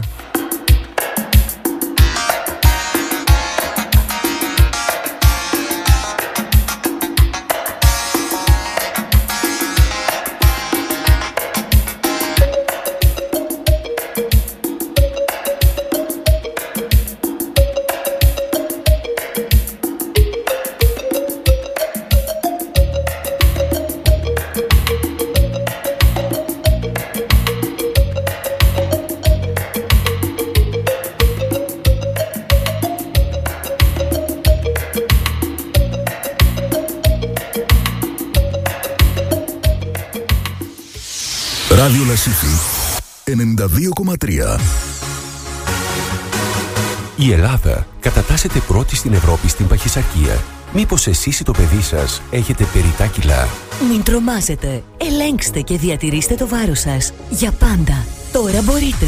Ευχάριστα, εύκολα και οικονομικά. Γιατί το ιδανικό βάρος δεν είναι θέμα αισθητικής. Είναι θέμα υγείας. Γνωρίστε την αποτελεσματική πρόταση που χρησιμοποιούν 43 εκατομμύρια καταναλωτές σε 59 χώρες. Δώστε στον οργανισμό σας τα θρεπτικά στοιχεία που έχει ανάγκη, επαναφέροντας την όρεξη σε κανονικά επίπεδα. Τέρμα η πείνα, οι ατονίες, ο εκνευρισμός. Τέρμα το ξεχωριστό μαγείρεμα. Τέρμα τα μηχανήματα και η εξαντλητική άσκηση. Τέρμα τα περιτά έξοδα. Αλλάξτε τη ζωή σας. Χάστε το περιττό λίπος, διώξτε την κυταρίτιδα. Νιώστε τόνωση και ενέργεια. Γιατί το ιδανικό βάρος δεν αποτελεί πια όνειρο. Προσφέρουμε δωρεάν λιπομέτρηση και ανάλυση των αποτελεσμάτων. Ενημερωθείτε τώρα κλείνοντας το προσωπικό σας ραντεβού χωρίς επιβάρυνση. Τηλέφωνο 28420 89 350 89 350 89 350 Παιδιά, πού θα βρω τα καλύτερα στυλό, τα πιο όμορφα τετράδια, καμιά ιδέα; Πού αλλού, στο βιβλιοπωλείο Ιδέα! Ιδέα. Σχολικά, ειδηγραφείου, βιβλία, χαρτικά, δώρα, παιχνίδια. Βιβλιοπωλείο Ιδέα. Κύπρο 39 στην Ιεράπετρα. Τηλέφωνο 28420 8289. Τώρα και διαδικτυακά στο e-shop ideabookstore.gr Στα καταστήματα Αριάδνη, κάθε μας προσφορά σας αφορά. Αρακάς φρόζα 1 κιλό, 1 και 59. Γαλοπούλα βραστή ή καπνιστή τοστάκι Κρέτα Farms το κιλό 5 και 35. Αυγά επιλογή μου 63-73 γραμμάρια ή εξάδα 1 και 22 και 5 έξτρα πόντι. Μπύρα Πίλς Ελλάς κουτί 330 ml 5 συν 1 δώρο 2 και 99 και 5 έξτρα πόντι. Σαμπουάν Ultrex 360 ml 2 και 65 και 5 έξτρα πόντι. CRM Αριάδνη. Σκέψου τοπικά, κέρδισε με διαφορά. Συνεργάτης CRM Αριάδνη, σούπερ μάρκετ Το Κυπούλι, στη Γράλη για Ιεράπετρας. Υπάρχει ένα τηλέφωνο που όταν το καλείτε βγαίνετε πάντα κερδισμένοι. 2842 304 936 Σούπερ μάρκετ Χανιωτάκι. Τηλεφωνήστε, δώστε μας τη λίστα με τα ψώνια και σε λίγη ώρα τα πάντα θα βρίσκονται στην πόρτα σας. Δεν γίνεται πιο εύκολα, δεν γίνεται πιο οικονομικά. Σούπερ μάρκετ Χανιωτάκι. Απίστευτη ποικιλία, χαμηλές τιμές, συνεχείς προσφορές. Για λίγες μόνο μέρες, στο σούπερ μάρκετ Βαγγέλη Χανιωτάκη θα βρείτε σκυλοτροφή φρίσκης, σακί 10 κιλών, 21 ευρώ. Άμμος υγιεινής για γάτες, τερακάτ, 5 κιλά, 2,70. Σλιπάντι ποσέντονα, 60 επί 90, 3,90. Και 90 επί 180, 4,60. Σούπερ μάρκετ Χανιωτάκι. Πλατεία Πλαστήρα, Ιεράπετρα. Τηλέφωνο για παράδοση στο χώρο σας. 2842 304 936. Σούπερ μάρκετ Χανιωτάκι. Η ποιότητα και η οικονομία στην πόρτα σας. Island. Το νέο υβρίδιο αγκουριού από τη Χαζέρα. Island. Ένα υβρίδιο για το νησί μας. Ιδανικό για το κλίμα και τα δεδομένα της περιοχής μας. Island. Εξαιρετικά υψηλή και ποιοτική παραγωγή. Πολύ καλή συμπεριφορά κατά τη διάρκεια του χειμώνα. Με αντοχή στο οίδιο και στις ιώσεις New Delhi και CYSDV. Καρπός σκούρος πράσινος, λαμπερός, έντονα ραβδοτός. Island. Μακρύ αγκουρί για εξαγωγή ή εγχώρια πώληση. Island. Με τη σιγουριά της Χαζέρα. Ω επαγγελματίας παραγωγός, θέλω αυτό που επιλέγω για το θερμοκήπιό μου να ανταποκρίνεται στις αυστηρές απαιτήσεις μου και να γνωρίζω εξ αρχής πως δεν θα αντιμετωπίσω προβλήματα στις καλλιέργειές μου. Γι' αυτό το λόγο κάνω τη σωστή αρχή. Επιλέγω φυτόρια Κρόνος. Πάνω από δύο δεκαετίες στο χώρο των σποροφύτων γνωρίζουν καλά την δουλειά τους. Ερευνούν, εξελίσσονται διαρκώς. Μα πάνω απ' όλα ενδιαφέρονται για τον καθένα παραγωγό ξεχωριστά. Τα φυτόρια Κρόνος μας παραδίδουν γερά, ανθεκτικά, υγιή, εύρωστα φυτά. Ενδιαφέρονται για τους κόπους μας και γι' αυτό και έχουν κερδίσει άξια την εμπιστοσύνη που τους δείχνουμε τόσα χρόνια. Φυτόρια Κρόνος. Βρείτε μας στα νέα γραφεία μας στο τρίτο χιλιόμετρο Ιεράπετρας, Γράλιγιας και στα τηλέφωνα 28 420 89 400 και 28 420 51.000. Φυτόρια Κρόνος. Όλα ξεκινούν εδώ. Α, καλά, κι εγώ έχω κάνει λίστα. Λοιπόν, άκου. Ένα θεϊκό ζευγάρι γυαλιά γκούτσι που είδα. Ένα τέλειο μπουφανάκι που σετάρει φοβερά ένα τσάμπιον κολανάκι. Και εγώ κι εγώ έχω ξεμείνει αποκαλυτικά. Σοβαρά. Το πήρε το αρωματάκι. Κλείνω τώρα, ήρθε ο Γιώργος. Δεν φαντάζομαι να σοβαρολογούσες ότι θα αγοράσεις όλα αυτά τα επώνυμα. ε. Εννοείται. Και βρήκα και για σένα όλα τα αρμάνι που σου αρέσουν. Σε τιμές που δεν θα πιστεύεις. Μέχρι 70% κάτω. Φυσικά στο νέο Branch Heaven στο πρώτο χιλιόμετρο ιεράπετρα παχιά άμμου. Τους ακολουθώ και στα social για να μαθαίνω πρώτη τις απίθανες προσφορές. Branch Heaven. Επώνυμα ρούχα, αρώματα, καλλιτικά, αξεσουάρ, ρολόγια ή δισκή και κατάδυσης σε πολύ, πολύ χαμηλές τιμές και απίθανες προσφορές. Ε, τι κάθεσαι. Πάμε Branch Heaven. Είναι ευκαιρία. Beautysan και Alfred. Τα κοντά αυτοκλαδευόμενα αγκούρια με ανθεκτικότητα στην ίωση CY-SDV. Σκούρος, πράσινος καρπός με έντονη ράβδοση. Γεύση και ποιότητα καθ' όλη τη διάρκεια της καλλιέργειας λόγω της μεγαλύτερης ανθεκτικότητας του φυτού. Καινοτομία Blue Leaf. Φύλλα με πιο σκούρο πράσινο χρώμα για καλύτερη λειτουργία του φυτού σε δύσκολες συνθήκες. Alfred και το νέο υβρίδιο Beautysan. Τα κοντά αγκούρια με την αναγνωρισμένη ποιότητα, τη μοναδική ανθεκτικότητα και την καλύτερη διάρκεια παραγωγής στην αγορά. Σπόροι υψηλής ποιότητας Raix Van Elas. Δεύτερο χιλιόμετρο Ιεράπετρα Αγίου Νικολάου. Τα έμαθες στα νέα; Η ταβέρνα καφέ Σελή ξανά κοντά μας. Ποια; Αυτή η φιλόξενη οικογενειακή ταβέρνα σε υψόμετρο 700 μέτρων με τη μοναδική θέα του Λιβικού Πελάγους. Ναι, έχεις πάει. Πάμε κάθε χρόνο με τα παιδιά και φίλους και περνάμε όλοι μας φανταστικά. Τα παιδιά περνάνε ατέλειωτες ώρες στον παιδότοπο και εμείς απολαμβάνουμε το καφεδάκι μας στη θέα του απέραντου γαλάζιου που σου κόβει την ανάσα. Αλήθεια. Και για πες φαγητό έχει. Φέτος και λόγω των συνθήκων θα λειτουργεί σαν καφετέρια. Θα σερβίρει κάθε λογής ροφήματα, καφές, σνακς, όπως πίτσες και τόστ, το μοναδικό τους κλαμπ σάντουιτ και φυσικά τα ξακουστά σπιτικά τους γλυκά με τις γεργαλιστικές τους γεύσεις που σου μένουν αξέχαστα. Ταβέρνα καφέ Σελή. Στο δεύτερο χιλιόμετρο της Άνω Βιάνου, δίπλα στο μνημείο των Μπεσόντων. Ιδανική και για εκδηλώσεις. Τηλέφωνο κρατήσεων 28 95 0 31 080.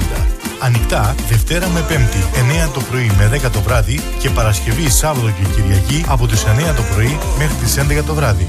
Ταβέρνα Σελή. Μένεις εκεί. Κέρασέ τους όλους! Τι έπαθε αυτός ρε, χουβαρντάς τα ξαφνικά. Έπιασε τιμή το αγκούρι και κόβει αβέρτα. Καλά, και με τα φουζάρια πώς την παλεύει; Έβαλε του σαλ.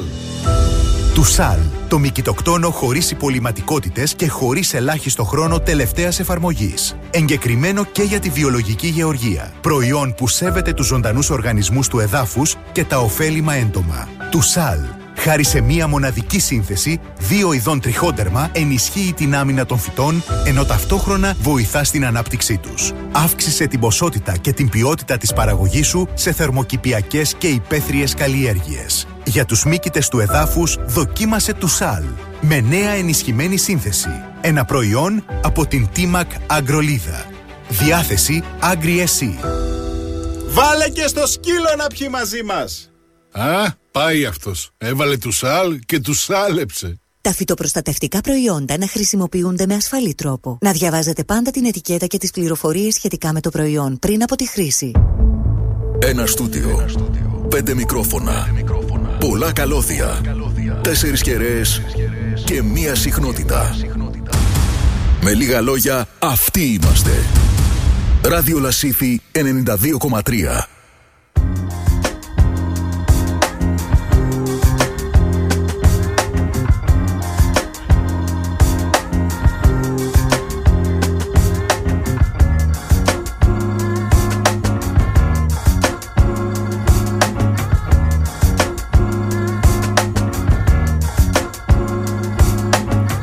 Niger women got the melanin dripping. L-O-N-D-O-N city girl living in the back looking like fire chili pepper. Yoruba girl tougher than imperial leather.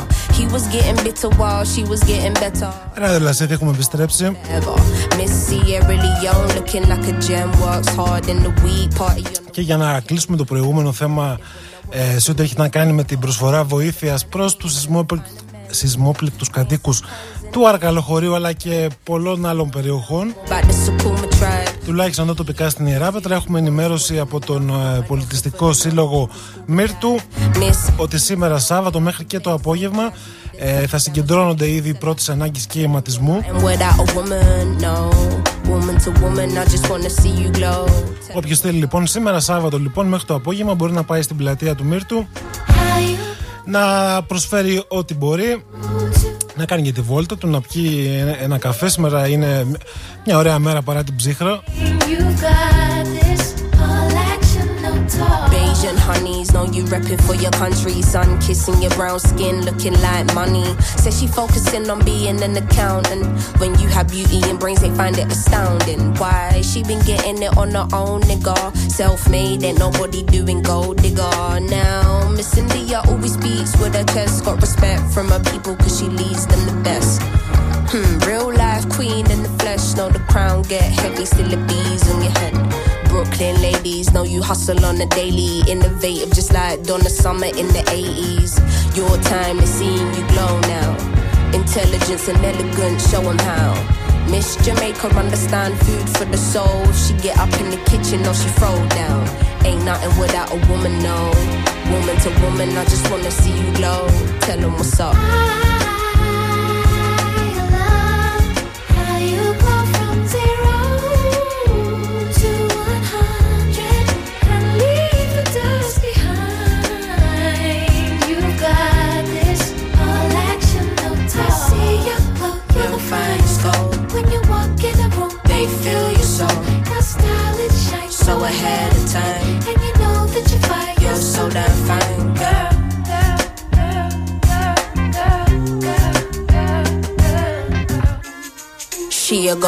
Λοιπόν, πάμε τώρα να δούμε κάποια στα γρήγορα βέβαια δύο τοπικά θέματα εδώ της Ιερά Πετράς τα οποία ε, νομίζω ότι είναι σημαντικά. Το ένα είναι ένα άμεσο πρόβλημα που είχε προκύψει μέσα στην εβδομάδα και φαίνεται πως λύθηκε. Και το άλλο είναι κάτι ε, καινούριο και αρκετά σημαντικό. Νομίζω ότι θα είναι ε, ένα μεγάλο στοίχημα για την περιοχή γενικότερα. Και ένα παράδειγμα για όλη τη χώρα. Αναφέρομαι σε όσα θα γίνουν με ερωτηματικό το βάζω, θα γίνουν στη Χρυσή. Είχαμε τη δημοσίευση του ΦΕΚ για το διαχειριστικό σχέδιο το διετές. Ένα προσωρινό σχέδιο προστασίας το οποίο αν εφαρμοστεί ε, με τον τρόπο που περιγράφεται στις αποφάσεις που πάρθηκαν το επόμενο καλοκαίρι θα είναι πάρα πολύ διαφορετικό σε ό,τι έχει να κάνει με το, με το Γαϊδρονήσι, τη Χρυσή, το νησί απέναντι από την Ιεράπετρα. Θα δούμε πολλά να αλλάζουν, θα δούμε την επισκεψιμότητα να μειώνεται, θα δούμε τα δρομολόγια να μειώνονται, θα δούμε ενδεχομένως ε, να μην γίνονται καθημερινά δρομολόγια, θα δούμε να απαγορεύεται η πρόσβαση μέσα στο δάσος. Βασικό ζητούμενο πριν από όλα αυτά είναι ε, να φανεί αν μπορεί τελικά η 24ωρη φύλαξη ε, από τους αρμόδιους δασοφύλακες κυρίως ε, να είναι κάτι υλοποιήσιμο; Να δούμε δηλαδή αν φτιαχτούν ε, κάποιοι οικίσκοι νόμιμα ώστε να μπορούν να διαμένουν εκεί άτομα τα οποία θα είναι εκεί για όλη τη διάρκεια της ημέρας και θα απαγορεύουν ε, και την κατασκήνωση και όσους κάνουν ε, παράνομες κατασκευές. Για, το, για μένα προσωπικά τουλάχιστον το θεωρώ ένα πάρα πολύ σημαντικό θέμα εδώ για την Ιεράπετρα αν θα γίνουν όλα αυτά, πώς θα γίνουν και πώς θα προχωρήσουν γενικότερα. Μακάρι να έχουμε θετικές εξελίξεις. Θα τα λέμε όλη τη χρονιά, πιστεύω αυτά. Γιατί φαίνεται τουλάχιστον να υπάρχει μια πρόθεση κάτι να ξεκινήσει. Δεν θα πούμε πολλά περισσότερα τώρα. Θα πούμε όμως ε, για ένα πρόβλημα και ένα θέμα που αναδείξαμε εδώ στο ράδιο Λασίθη την προηγούμενη εβδομάδα ε, το οποίο ένα πρόβλημα εδώ τοπικό της περιοχής το, ε, το οποίο δυσκόλεψε πολλούς γονείς κυρίως προβλημάτισε και δυσκόλεψε πολλούς γονείς σε ό,τι έχει να κάνει με τα ράπετες που γίνονται στο νοσοκομείο είναι ένα περίπλοκο πρόβλημα, είναι η αλήθεια δεν μπορούμε να πούμε ότι είναι κάτι εύκολο αλλά αυτό που είχε συμβεί λοιπόν ε, ε, την εβδομάδα αυτή που μας πέρασε είναι ότι υπάρχει και μια έτσι, εσωτερική απόφαση άτυπη ε, ώστε τα παιδιά να πηγαίνουν κατά τμήματα στο νοσοκομείο για να κάνουν τα rapid test εφόσον, βέβαια, εφόσον, αυτό χρειαστεί μετά από, μετά από επιβεβαιωμένο κρούσμα. Δόθηκε ένα ωράριο 9 με 11 το πρωί. Ε, δόθηκαν οδηγίες να πηγαίνουν τα παιδιά με τους εκπαιδευτικούς ε, μαζί στο σχολείο. Κάτι το οποίο να πούμε δεν ε, είναι μια άτυπη απόφαση, δεν, δεν είναι έτσι η εγκύκλη που έχει δώσει το Υπουργείο Παιδείας. Για τον λόγο αυτό λοιπόν πολλοί αντέδρασαν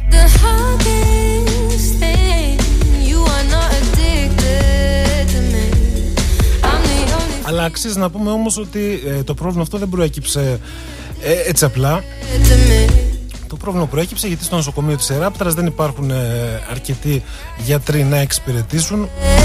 Δεν μπορεί να έχει κάποιος απέτηση από τον αρμόδιο γιατρό για τα rapid test να βρίσκεται 24 ώρες τη μέρα ε, στο πόστο του 7 μέρες την εβδομάδα για να εξυπηρετεί τον καθένα. Μπορεί, δεν μπορεί να δουλέψει κανένας άνθρωπος έτσι. Οι άνθρωποι έχουν τα ωράρια τους, κάνουν τις εφημερίες τους. Να πούμε λοιπόν κάτι που είχαμε πει και εξ αρχής ότι ε, προσθέθηκε μια νέα γιατρός ε, ε, που θα αναλάβει ένα κομμάτι των rapid test. Είχαμε ακούσει και από το διοικητή του νοσοκομείου ότι θα γινόταν μια σύσκεψη ε, μεταξύ της πρωτοβάθμιας και δευτεροβάθμιας εκπαίδευσης Λασιθίου με τους διευθυντές και με τους γιατρούς και με τη διοίκηση να κάτσουν όλοι μαζί να βρουν μια λύση στο πώς θα οργανωθεί όλο αυτό το σύστημα. Να πούμε ότι μάθαμε ότι η συσκέψη αυτή δεν έγινε τελικά. Ο διοικητής του νοσοκομείου Ιράπετρα ε, κάλεσε τους διευθυντές πρωτοβάθμιας και δευτεροβάθμιας. Ε, δεν κατάφεραν να συνεννοηθούν για να συναντηθούν και να συζητήσουν. Παρ' όλα αυτά, ε, οι νεότερες πληροφορίες είναι ότι το πρόβλημα έχει ξεπεραστεί πλέον. Τουλάχιστον προσωρινά τα παιδιά θα μπορούν να πηγαίνουν ε, με τους γονείς τους ε, κυρίως πρωινές ώρες αλλά όχι απαραίτητα. Δηλαδή αν κάποιος πάει το απόγευμα θα τον εξυπηρετήσουν.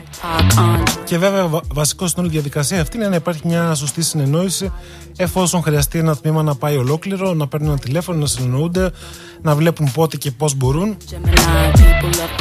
Γιατί εκτός όλων των άλλων τα παιδιά αυτά δεν πάνε για, απλά για προληπτικά rapid test. Είναι υποχρεωμένα να τα κάνουν για να μπορούν να συνεχίσουν να πηγαίνουν στο σχολείο. Και πρέπει να γίνει αυτό το τεστ μέσα σε συγκεκριμένο ε, χρονικό διάστημα δηλαδή την πρώτη μέρα και την έβδομη μέρα μετά από την επαφή με το στενό κρούσμα.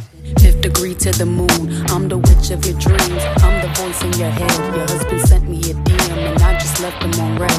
My planet's Mercury, my element is air. I'm such a free spirit that I don't fucking care. If I got a blunt, I admit. Νομίζω ότι από Δευτέρα θα πούμε περισσότερο εδώ στο σταθμό και η Κατερίνα Μενεγάκη θα ασχοληθεί περισσότερο με το θέμα αυτό. Η, το πρόβλημα έχει προκύψει κυρίως ε, στα δημοτικά της περιοχής. Εκεί που τα παιδιά είναι μικρά και φάνηκε κάπως παράλογο και είναι βέβαια παράλογο να πρέπει τα παιδιά να ξεσηκώνονται ε, μαζί με τον δάσκαλό τους και να πηγαίνουν ε, όλοι μαζί ε, στο νοσοκομείο με ό,τι κινδύνους μπορεί να ελοχεύει αυτό. Τόσο και, και ευθύνες βέβαια για τους εκπαιδευτικούς που θα έχουν στην ευθύνη τους τόσα παιδιά που δεν τα πάνε εκδρομή αλλά τα πάνε σε ένα νοσοκομείο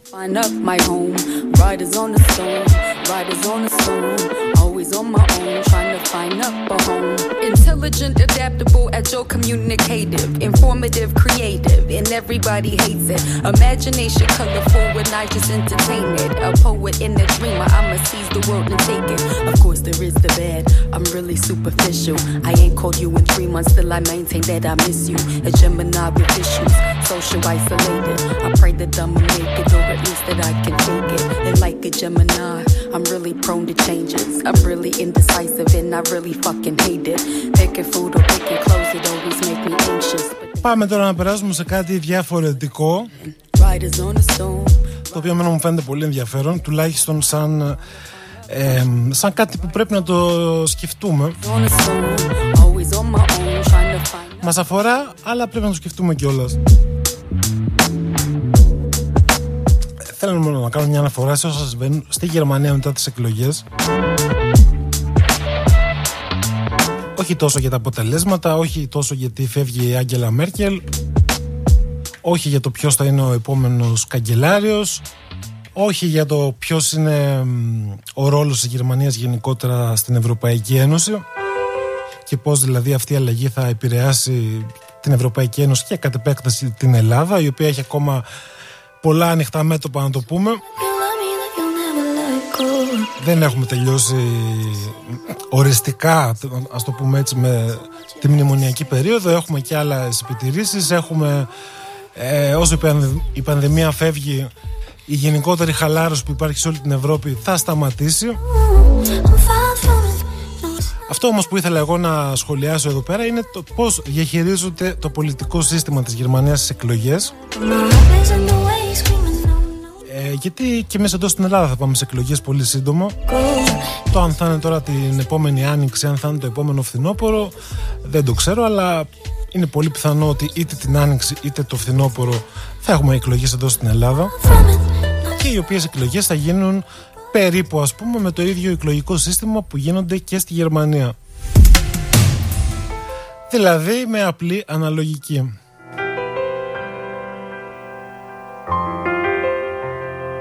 Το ενδιαφέρον τώρα, και γι' αυτό κάνουμε και, κάνω και την αναφορά, είναι ότι στη Γερμανία λοιπόν κέρδισαν οι σοσιαλδημοκράτες με μικρή διαφορά. Και υπάρχουν τώρα τα δύο κόμματα τα μικρότερα τα οποία έχουν λάβει το 1,15% το άλλο περίπου στο 10% οι πράσινοι και οι φιλελεύθεροι οι οποίοι θεωρείται δεδομένο και επιθυμητό επίσης ε, από τον κόσμο της Γερμανίας σύμφωνα με όλες τις μετρήσεις ότι θα είναι τα δύο κόμματα με τα οποία θα συγκυβερνήσει ε, το πρώτο κόμμα το οποίο όλοι θέλουν να είναι οι σοσιαλδημοκράτες οι οποίοι κέρδισαν κιόλας. Έχει πολύ ενδιαφέρον λοιπόν να δούμε ότι δύο κόμματα πολύ διαφορετικά μεταξύ τους ε, οι πράσινοι λοιπόν ένα κόμμα με κυρίαρχο ενδιαφέρον το περιβάλλον και οι φιλελεύθεροι, ένα άλλο κόμμα ε, με, με επίκεντρο της πολιτικής του την οικονομία. Ήδη προεκλογικά είχαν τροποποιήσει έτσι λίγο τις θέσεις τους να έρθουν λίγο πιο κοντά μεταξύ τους τόσο οι πράσινοι ε, είχα, ανέπτυξαν κάποιες θέσεις έτσι πιο φιλοεπενδυτικές ας το πούμε έτσι ε, οι φιλελεύθεροι απ' την άλλη ε, υιοθέτησαν κάποιες πολιτικές ε, οικολογικές και πρασίνου κτλ που εμποδίζουν κατά κάποιο τρόπο την ε, εξέλιξη των βιομηχανιών της Γερμανίας γιατί ήξεραν και των προτέρων ότι ε, είναι πολύ πιθανό ότι τα δύο αυτά κόμματα θα πρέπει καταρχάς να συνεννοηθούν μεταξύ τους και μετά να συνεννοηθούν με το πρώτο κόμμα και αν δεν προκύψει με το πρώτο κόμμα, με το δεύτερο κόμμα και πάει λέγοντας. Είναι λοιπόν πάρα πολύ ενδιαφέρον να παρακολουθήσει κανείς όλα αυτά που συμβαίνουν στη Γερμανία, το πώς γίνονται αυτές οι συζητήσεις, οι οποίες μπορεί να διαρκέσουν ε, και μήνες, όπως λέγεται. Ο στόχος που έχει μπει στη Γερμανία είναι να υπάρχει κυβέρνηση πριν ε, τα Χριστούγεννα. Κάτι όμως που μπορεί και να μην γίνει, μπορεί να πάρει ακόμα περισσότερο. Είναι όμως ενδιαφέρον ε, να, να δούμε τώρα ας πούμε, που μιλάμε είναι σε εξέλιξη συνεχείς επαφές μεταξύ των δύο αυτών κομμάτων των μικρότερων. Προσπαθούν να βρουν μια κοινή γραμμή. Κάνει ένας πίσω, κάνει άλλος πίσω. Ε, σε, θέματα τα οποία ας πούμε τα θεωρούν ε, σοβαρά για την ταυτότητα του κόμματός τους. Είναι, το ενδιαφέρον είναι όμως ότι ξέρουν όλοι και έχουν ως δεδομένο ότι ε, κανένα κόμμα από τα τρία τα οποία τελικά θα συγκυβερνήσουν πιθανότατα δεν θα μπορέσει να περάσει στο 100% τις θέσεις τις οποίες είχε θέσει προεκλογικά. Θα κάνουν όλοι λίγο πίσω να τα βρουν μεταξύ τους να, να υπάρξει μια κοινή πλατφόρμα και να προχωρήσει χώρο. Και τα λέω όλα αυτά γιατί σε εμάς εδώ στην Ελλάδα που ως γνωστόν Είμαστε η, η κοιτίδα της δημοκρατίας Τα πράγματα δεν είναι καθόλου έτσι. Εμείς εδώ χτυπιόμαστε ήδη και πολεμιόμαστε μεταξύ μας ΣΥΡΙΖΑ Νέα Δημοκρατία. Αφήνω τους, τους υπόλοιπους απ' έξω προς το παρόν. Ακούσαμε τον Πρωθυπουργό τον Κυριάκο Μητσοτάκη να λέει ότι δεν υπάρχει περίπτωση να ε, υπάρξει συγκυβέρνηση τύπου Γερμανίας και ότι η χώρα θα πάει σε, εφόσον δεν υπάρχει αυτοδυναμία της Νέας Δημοκρατίας το οποίο είναι και το πιο πιθανό σενάριο ε, είναι ότι θα πάμε σε νέες εκλογές στις οποίες νέες εκλογές θα ισχύσει ο νέος νόμος που ψήφισε η Νέα Δημοκρατία. Και επιστροφή λοιπόν στα γνωστά τέλος πάντων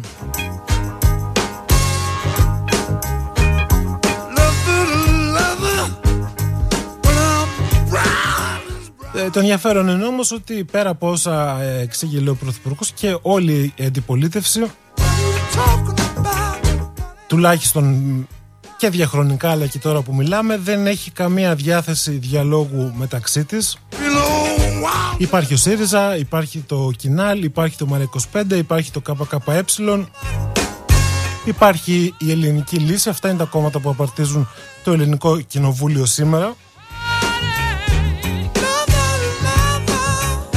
τα οποία όπως γίνεται πάντα δηλαδή σε αυτή τη χώρα δεν είναι κάτι καινούργιο ούτε δεν έχουν καμία δεν έχουν καθόλου στο σκεπτικό τους μια τέτοιου είδους κουλτούρα να κάτσουν να, να βρουν πέντε πράγματα μεταξύ τους να δουν αν μπορούν ε, να προτείνουν κάτι από κοινού στον κόσμο που θα κληθεί να ψηφίσει σε όλους εμάς όπως δηλαδή γίνεται στη Γερμανία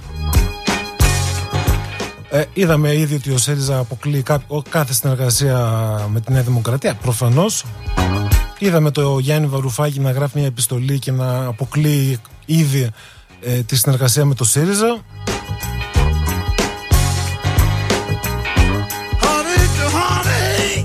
Βλέπουμε το κοινάλι να έχει μια γραμμή έτσι πολύ σκληρή, πασοκική να το πω,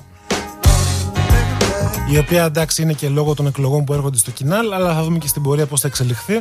Αλλά ούτε και εκεί υπάρχει πρόθεση έτσι σοβαρή ε, να γίνει ένας διάλογος με τα υπόλοιπα κόμματα για να διαμορφωθεί ένα κοινό πλαίσιο τέλος πάντων, να φανεί τι χρειάζεται η χώρα, τι θέλουμε, τι κάνουμε κτλ.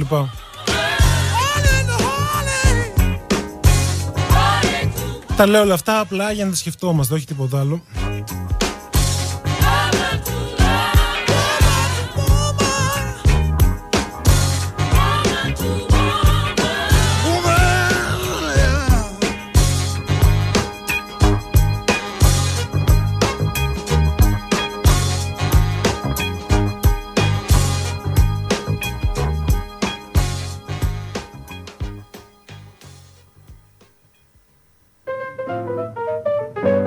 Και για να προχωρήσω τώρα το σκεπτικό μου Διάβαζα χθες μια πολύ ενδιαφέρουσα συνέντευξη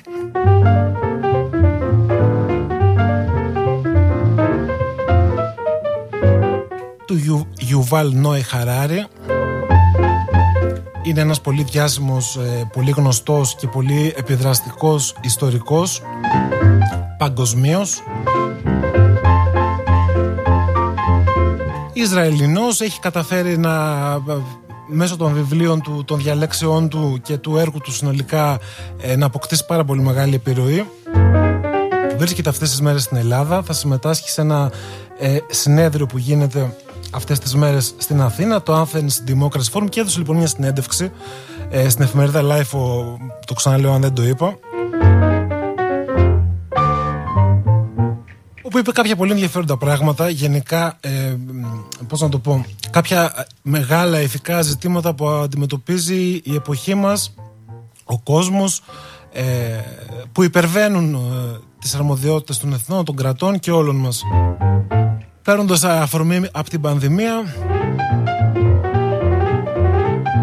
αναφέρει πως δεν πρέπει να επιτρέπουμε την υπερσυγκέντρωση δεδομένων σε ένα μόνο μέρος και ότι τέτοιου είδους υπερσυγκέντρωση οδηγεί σε δικτατορία.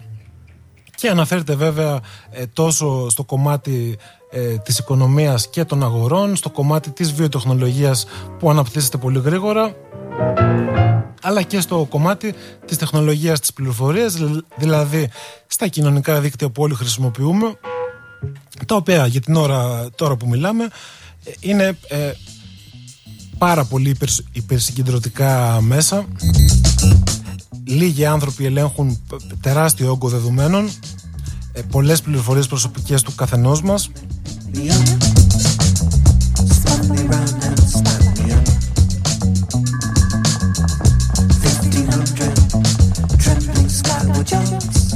Και το μεγάλο στοίχημα το οποίο περιγράφει ο ίδιος ο, ο Χαράρης στη συνέντευξη αυτή που έδωσε το μεγα, η μεγάλη πρόκληση της ανθρωπότητας είναι πώς θα καταφέρει όλος ο πλανήτης να καταφέρει να συνοηθεί μεταξύ του. Για να αντιμετωπίσει ε, όλες τις προκλήσεις που έρχονται. Ε, και ξαναλέω παίρνοντας αφορμή την πανδημία η οποία φάνηκε στην πράξη ότι είναι ένα πρόβλημα το οποίο κανείς δεν μπορεί να το αναλάβει μόνος του να το λύσει ούτε να το ε, διαχειριστεί. Χρειάζεται κοινή συνεργασία από κυριολεκτικά όλο τον πλανήτη. Έτσι και σε πολλά άλλα θέματα θα απαιτηθεί στο μέλλον να υπάρχει μια ε, κοινή συνεννόηση. Μιλάμε για οικονομικές κρίσεις οι οποίες θα ξανάρθουν είναι σίγουρο. Μιλάμε για την κλιματική αλλαγή την οποία τη βλέπουμε ήδη να συμβαίνει. Μιλάμε για προβλήματα τα οποία δεν έχει κανένα νόημα αν ας πούμε η Ελλάδα ή ας πούμε η Γερμανία ή ας πούμε η Αμερική αποφασίσει να λάβει αποφάσεις ε, προς, το, προς μια θετική κατεύθυνση οι αποφάσεις αυτές δεν έχουν μεγάλη σημασία εφόσον μια άλλη χώρα όπως η Κίνα ας πούμε ακολουθεί ένα τελείως διαφορετικό δρόμο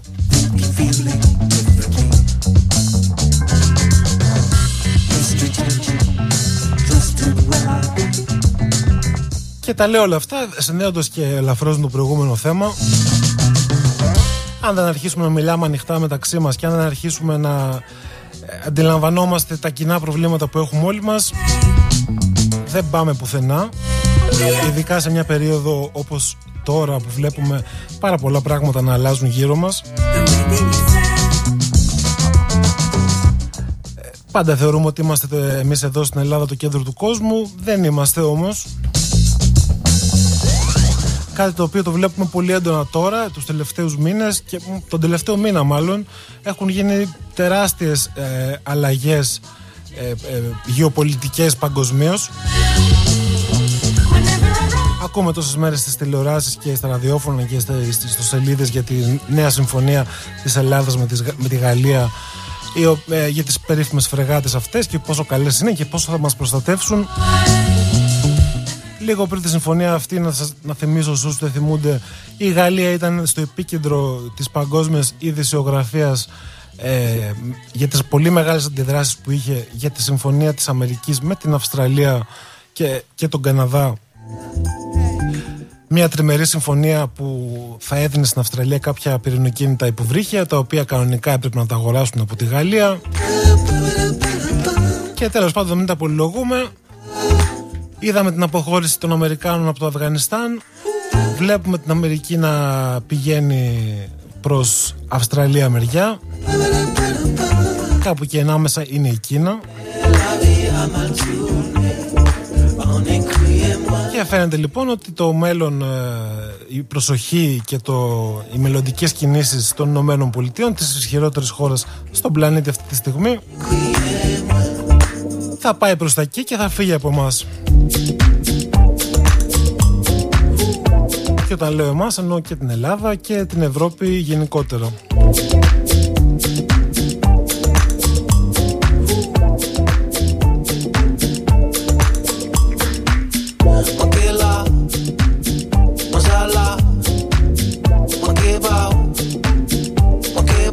Μέχρι τώρα υπήρχε το υπόδειγμα του πετρελαίου της Μέσης Ανατολής ε, των κοιτασμάτων κτλ. Ε, χρήματα πολλά τα οποία ε, πολιορκούσαν πολύ σιγά σιγά αυτή, αυτό το, αυτή η πρακτική τελειώνει γιατί φαίνεται πως πέρα από το να κερδίζει κάποιος χρήματα, έχει και άλλα πράγματα να υπερασπιστεί. Όπως για παράδειγμα, και μάλλον όχι όπως για παράδειγμα, όπως συγκεκριμένα την ραγδαία οικονομική ανάπτυξη της Κίνας.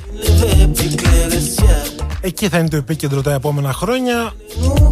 Η ανάπτυξη της Κίνας είναι το σημαντικότερο ζήτημα ε, του 21ου αιώνα.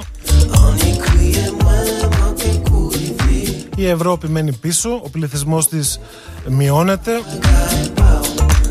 χάνει ισχύ, χάνει σε δύναμη, χάνει παντού και όλα αυτά πρέπει να αρχίσουμε να τα σκεφτόμαστε. Γι' αυτό και τα λέμε.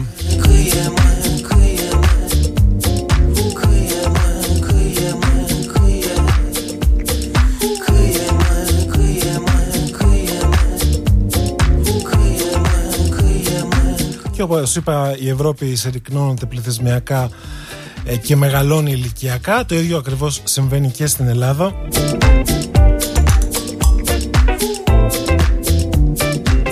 Αν μπείτε τώρα στο radiolazit.gr θα βρείτε τα, τελευταία στοιχεία ε, που έχουν γίνει τα, τα στοιχεία τα οποία έχουν ε, βρεθεί μετά από αναλύσεις ε, του Καποδιστριακού Πανεπιστημίου Αθηνών που αφορά τον αριθμό θανάτων και γεννήσεων τα τελευταία χρόνια καθώς και τις ε, ροές μεταναστών που έχουν έρθει στη χώρα μας. Και είναι στοιχεία τα οποία θα δείχνουν και φωτογραφίζουν ε, όλα όσα θα καταγράψει ε, η απογραφή του πληθυσμού η οποία ξεκινά ε, σε λίγες μέρες στη χώρα και όπως φαίνεται θα δείξει ότι ο πληθυσμός της Ελλάδας θα μειωθεί περίπου στις 400 με 500 χιλιάδες άτομα θα δείξει ότι τα νησιά του Ανατολικού Αιγαίου τα οποία έχουν δεχτεί μεγάλες ώρες μεταναστών ε, θα κρατηθούν σε μια σχετικά καλή κατάσταση λόγω των μεταναστών όπου βέβαια είναι ένα μεγάλο στοίχημα το πώς θα γίνει η διαχείριση αυτών των ανθρώπων πώς θα γίνει η ενσωμάτωσή τους. Το αν θέλουμε να γίνει αν δεν θέλουμε είναι ερωτήματα σοβαρά αυτά.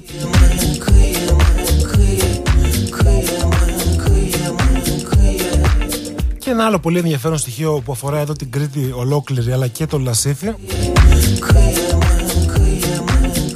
είναι ότι η Κρήτη, ε, μάλλον όχι η Κρήτη, τα Χανιά, το Ρέθινο και το Ηράκλειο μαζί με τα Δωδεκάνησα είναι οι μόνες τέσσερις περιφέρειες της χώρας οι οποίες δείχνουν ότι αυξάνουν τον πληθυσμό τους ε, σε σημαντικό βαθμό και με ε, καλά ποιοτικά στοιχεία.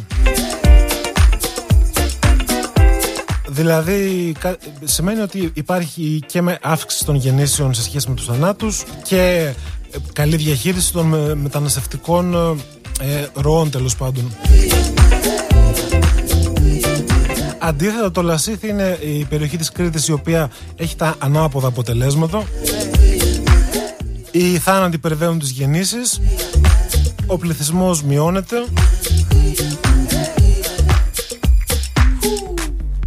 Γύρω στις 75.000 ήμασταν στην τελευταία απογραφή του 2011. Θα δούμε τώρα πόσο θα μετρηθούμε.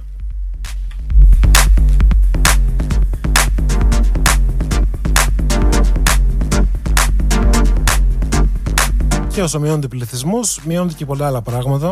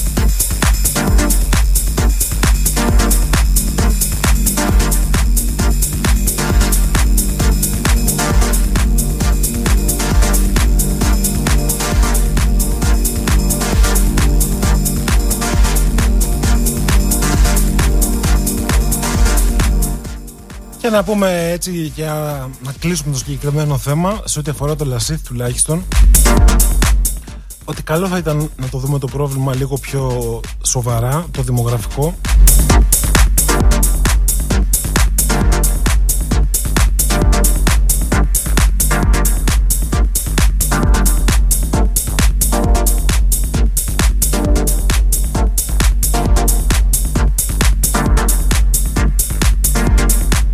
Και όταν λέω να το δούμε πιο σοβαρά, εννοώ ότι πρέπει, όπως συμβαίνει και σε όλη την Ελλάδα βέβαια, α, ε, αλλά ακόμα περισσότερο σε μια περιοχή όπως εμείς εδώ, η οποία έχουμε μεγαλύτερο πρόβλημα, θα πρέπει να βρούμε τρόπους να κρατήσουμε τον κόσμο στην περιοχή.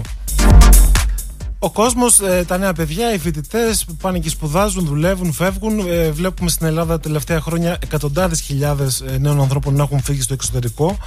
Είναι ένα μεγάλο στοίχημα, το ακούτε συνέχεια, το πώς αυτοί οι άνθρωποι θα γυρίσουν. Το θέμα είναι πού θα γυρίσουν. Και εδώ πέρα είναι που θα πρέπει και το ο νομός Λασαθίου συνολικά να αρχίσει λίγο να ασχολείται με αυτό το θέμα.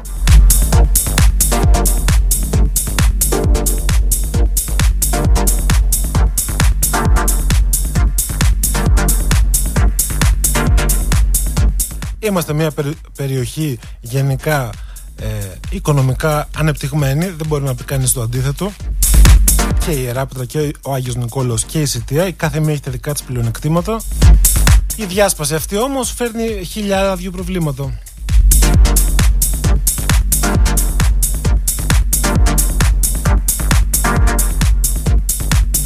Καλό θα ήταν να βλέπουμε σιγά σιγά πρωτοβουλίες ε, που θα διευκολύνουν ε, και την επιχειρηματικότητα και την, ε, ε, την αύξηση υπηρεσιών στην περιοχή τρόπους δηλαδή ε, όπου θα, θα, θα βρεθούν ε, θέσεις εργασίας για νέους ανθρώπους οι οποίοι θα μπορούν να ζουν αξιοπρεπώς στον τόπο που γεννήθηκαν ή και να έρχονται από άλλες περιοχές εμάς. Να μην ψάχνει κάποιος ε, επιστήμονας του Λασιθίου δουλειά στο Ηράκλειο, στα Χανιά ή στην Αθήνα ή στο Μόναχο.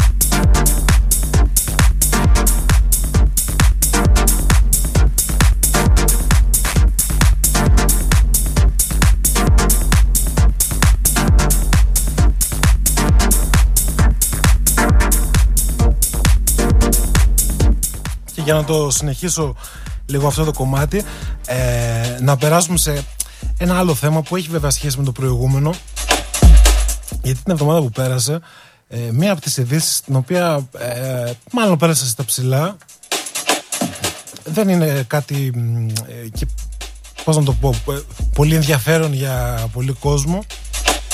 Δείχνει όμως κάποιες κατευθύνσεις και έχει και ένα πολύ ενδιαφέρον παρασκήνιο από πίσω.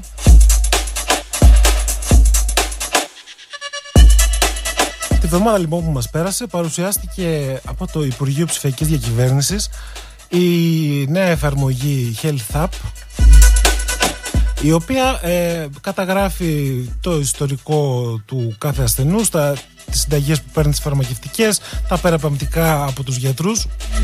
Η εφαρμογή αυτή υπήρχε, δεν ε, φτιάχτηκε αυτή την εβδομάδα, απλά αυτή την εβδομάδα μπήκαν ε, τα στοιχεία ε, για πολλά χρόνια πίσω. Για όσους έχουν επιλέξει βέβαια την άλλη συνταγογράφηση.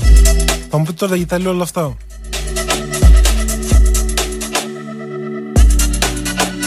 Τα λέω λοιπόν γιατί επειδή εγώ παίρνω κάποια φάρμακα και επειδή έχω επιλέξει την άλλη συνταγογράφηση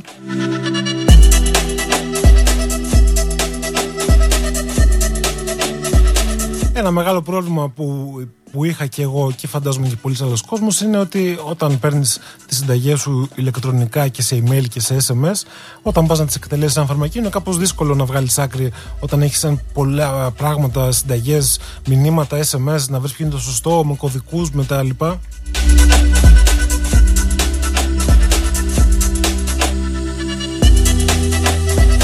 Και σκεφτόμουν λοιπόν αυτές τις μέρες ότι ε, πραγματικά, όχι αυτές τις μέρες, το σκεφτόμουν πολύ καιρό δηλαδή. Λέω, περίμενα πώς και πώς να έρθει η ώρα που κάποιος ιδιώτης, κάποιος νέο παιδί κάπου, κάπου ε, στην Ελλάδα ε, θα κάτσει να δουλέψει σαν υπολογιστή, να φτιάξει μια εφαρμογή, να βάλει σε μια τάξη όλο αυτό το πράγμα, το οποίο τεχνικά δεν είναι και φοβερά δύσκολο. Δεν το έκανε κανείς και το έκανε το Υπουργείο Υγείας.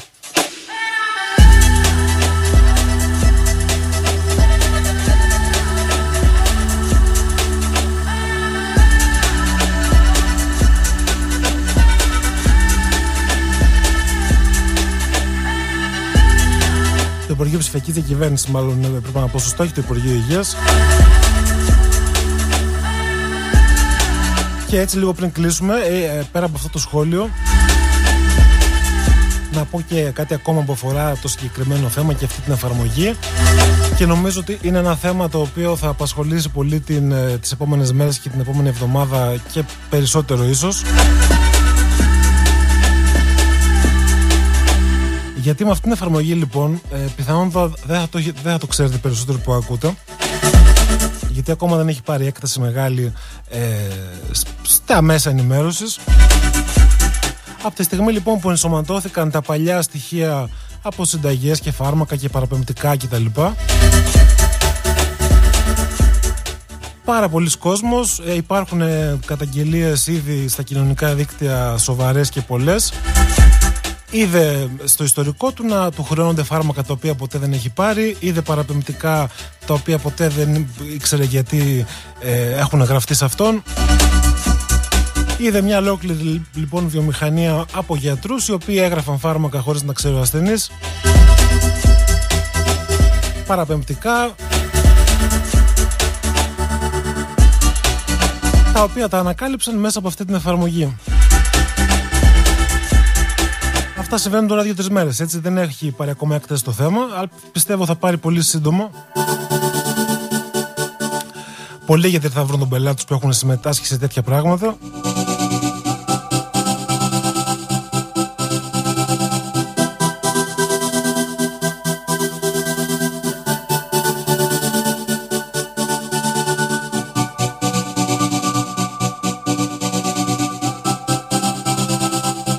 Όμως όλο αυτό το πράγμα το οποίο συνέβη, δηλαδή αυτή η εφαρμογή, το πώς χρησιμοποιείται και το πώς δημιουργήθηκε, ε, την αναφέρω απλά ως ένα παράδειγμα ε, για το πώς κάποια πράγματα όταν κάποιοι θέλουν μπορούν να τα κάνουν να λειτουργήσουν καλά και προς όφελος των ε, πολιτών και προς όφελος ε, του δημοσίου συμφέροντος. Αυτός είναι και ο λόγος περισσότερο που το σχολιάζω ε, παρά κάτι άλλο.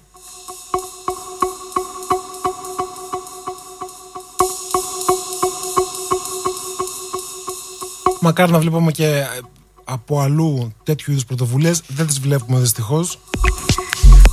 ενώ από πλευράς ε, κράτους πάντα.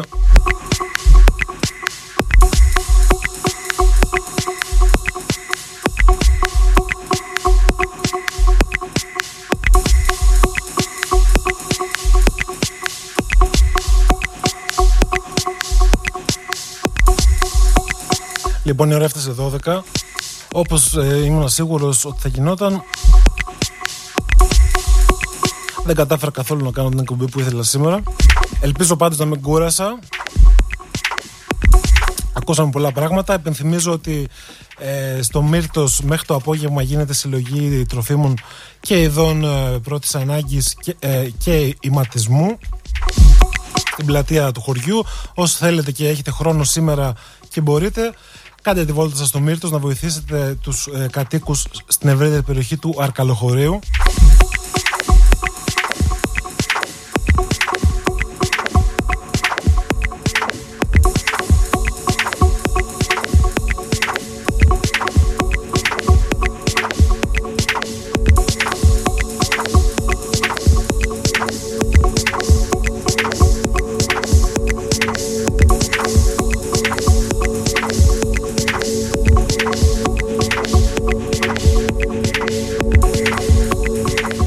Κάπου εδώ εγώ θα σας αποχαιρετήσω.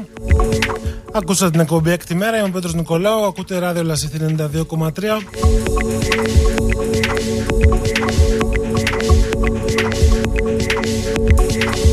Πιστεύω το επόμενο Σάββατο στις 10 το πρωί θα βάλουμε στη συζήτηση περισσότερα θέματα. Αυτός είναι ο στόχος.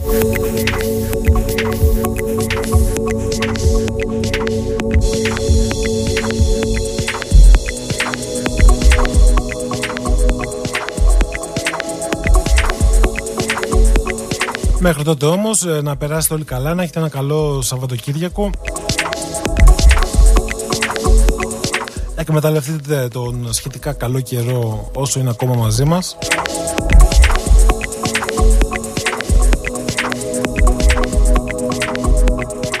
Και τα λέμε το επόμενο Σάββατο στις 10 το πρωί.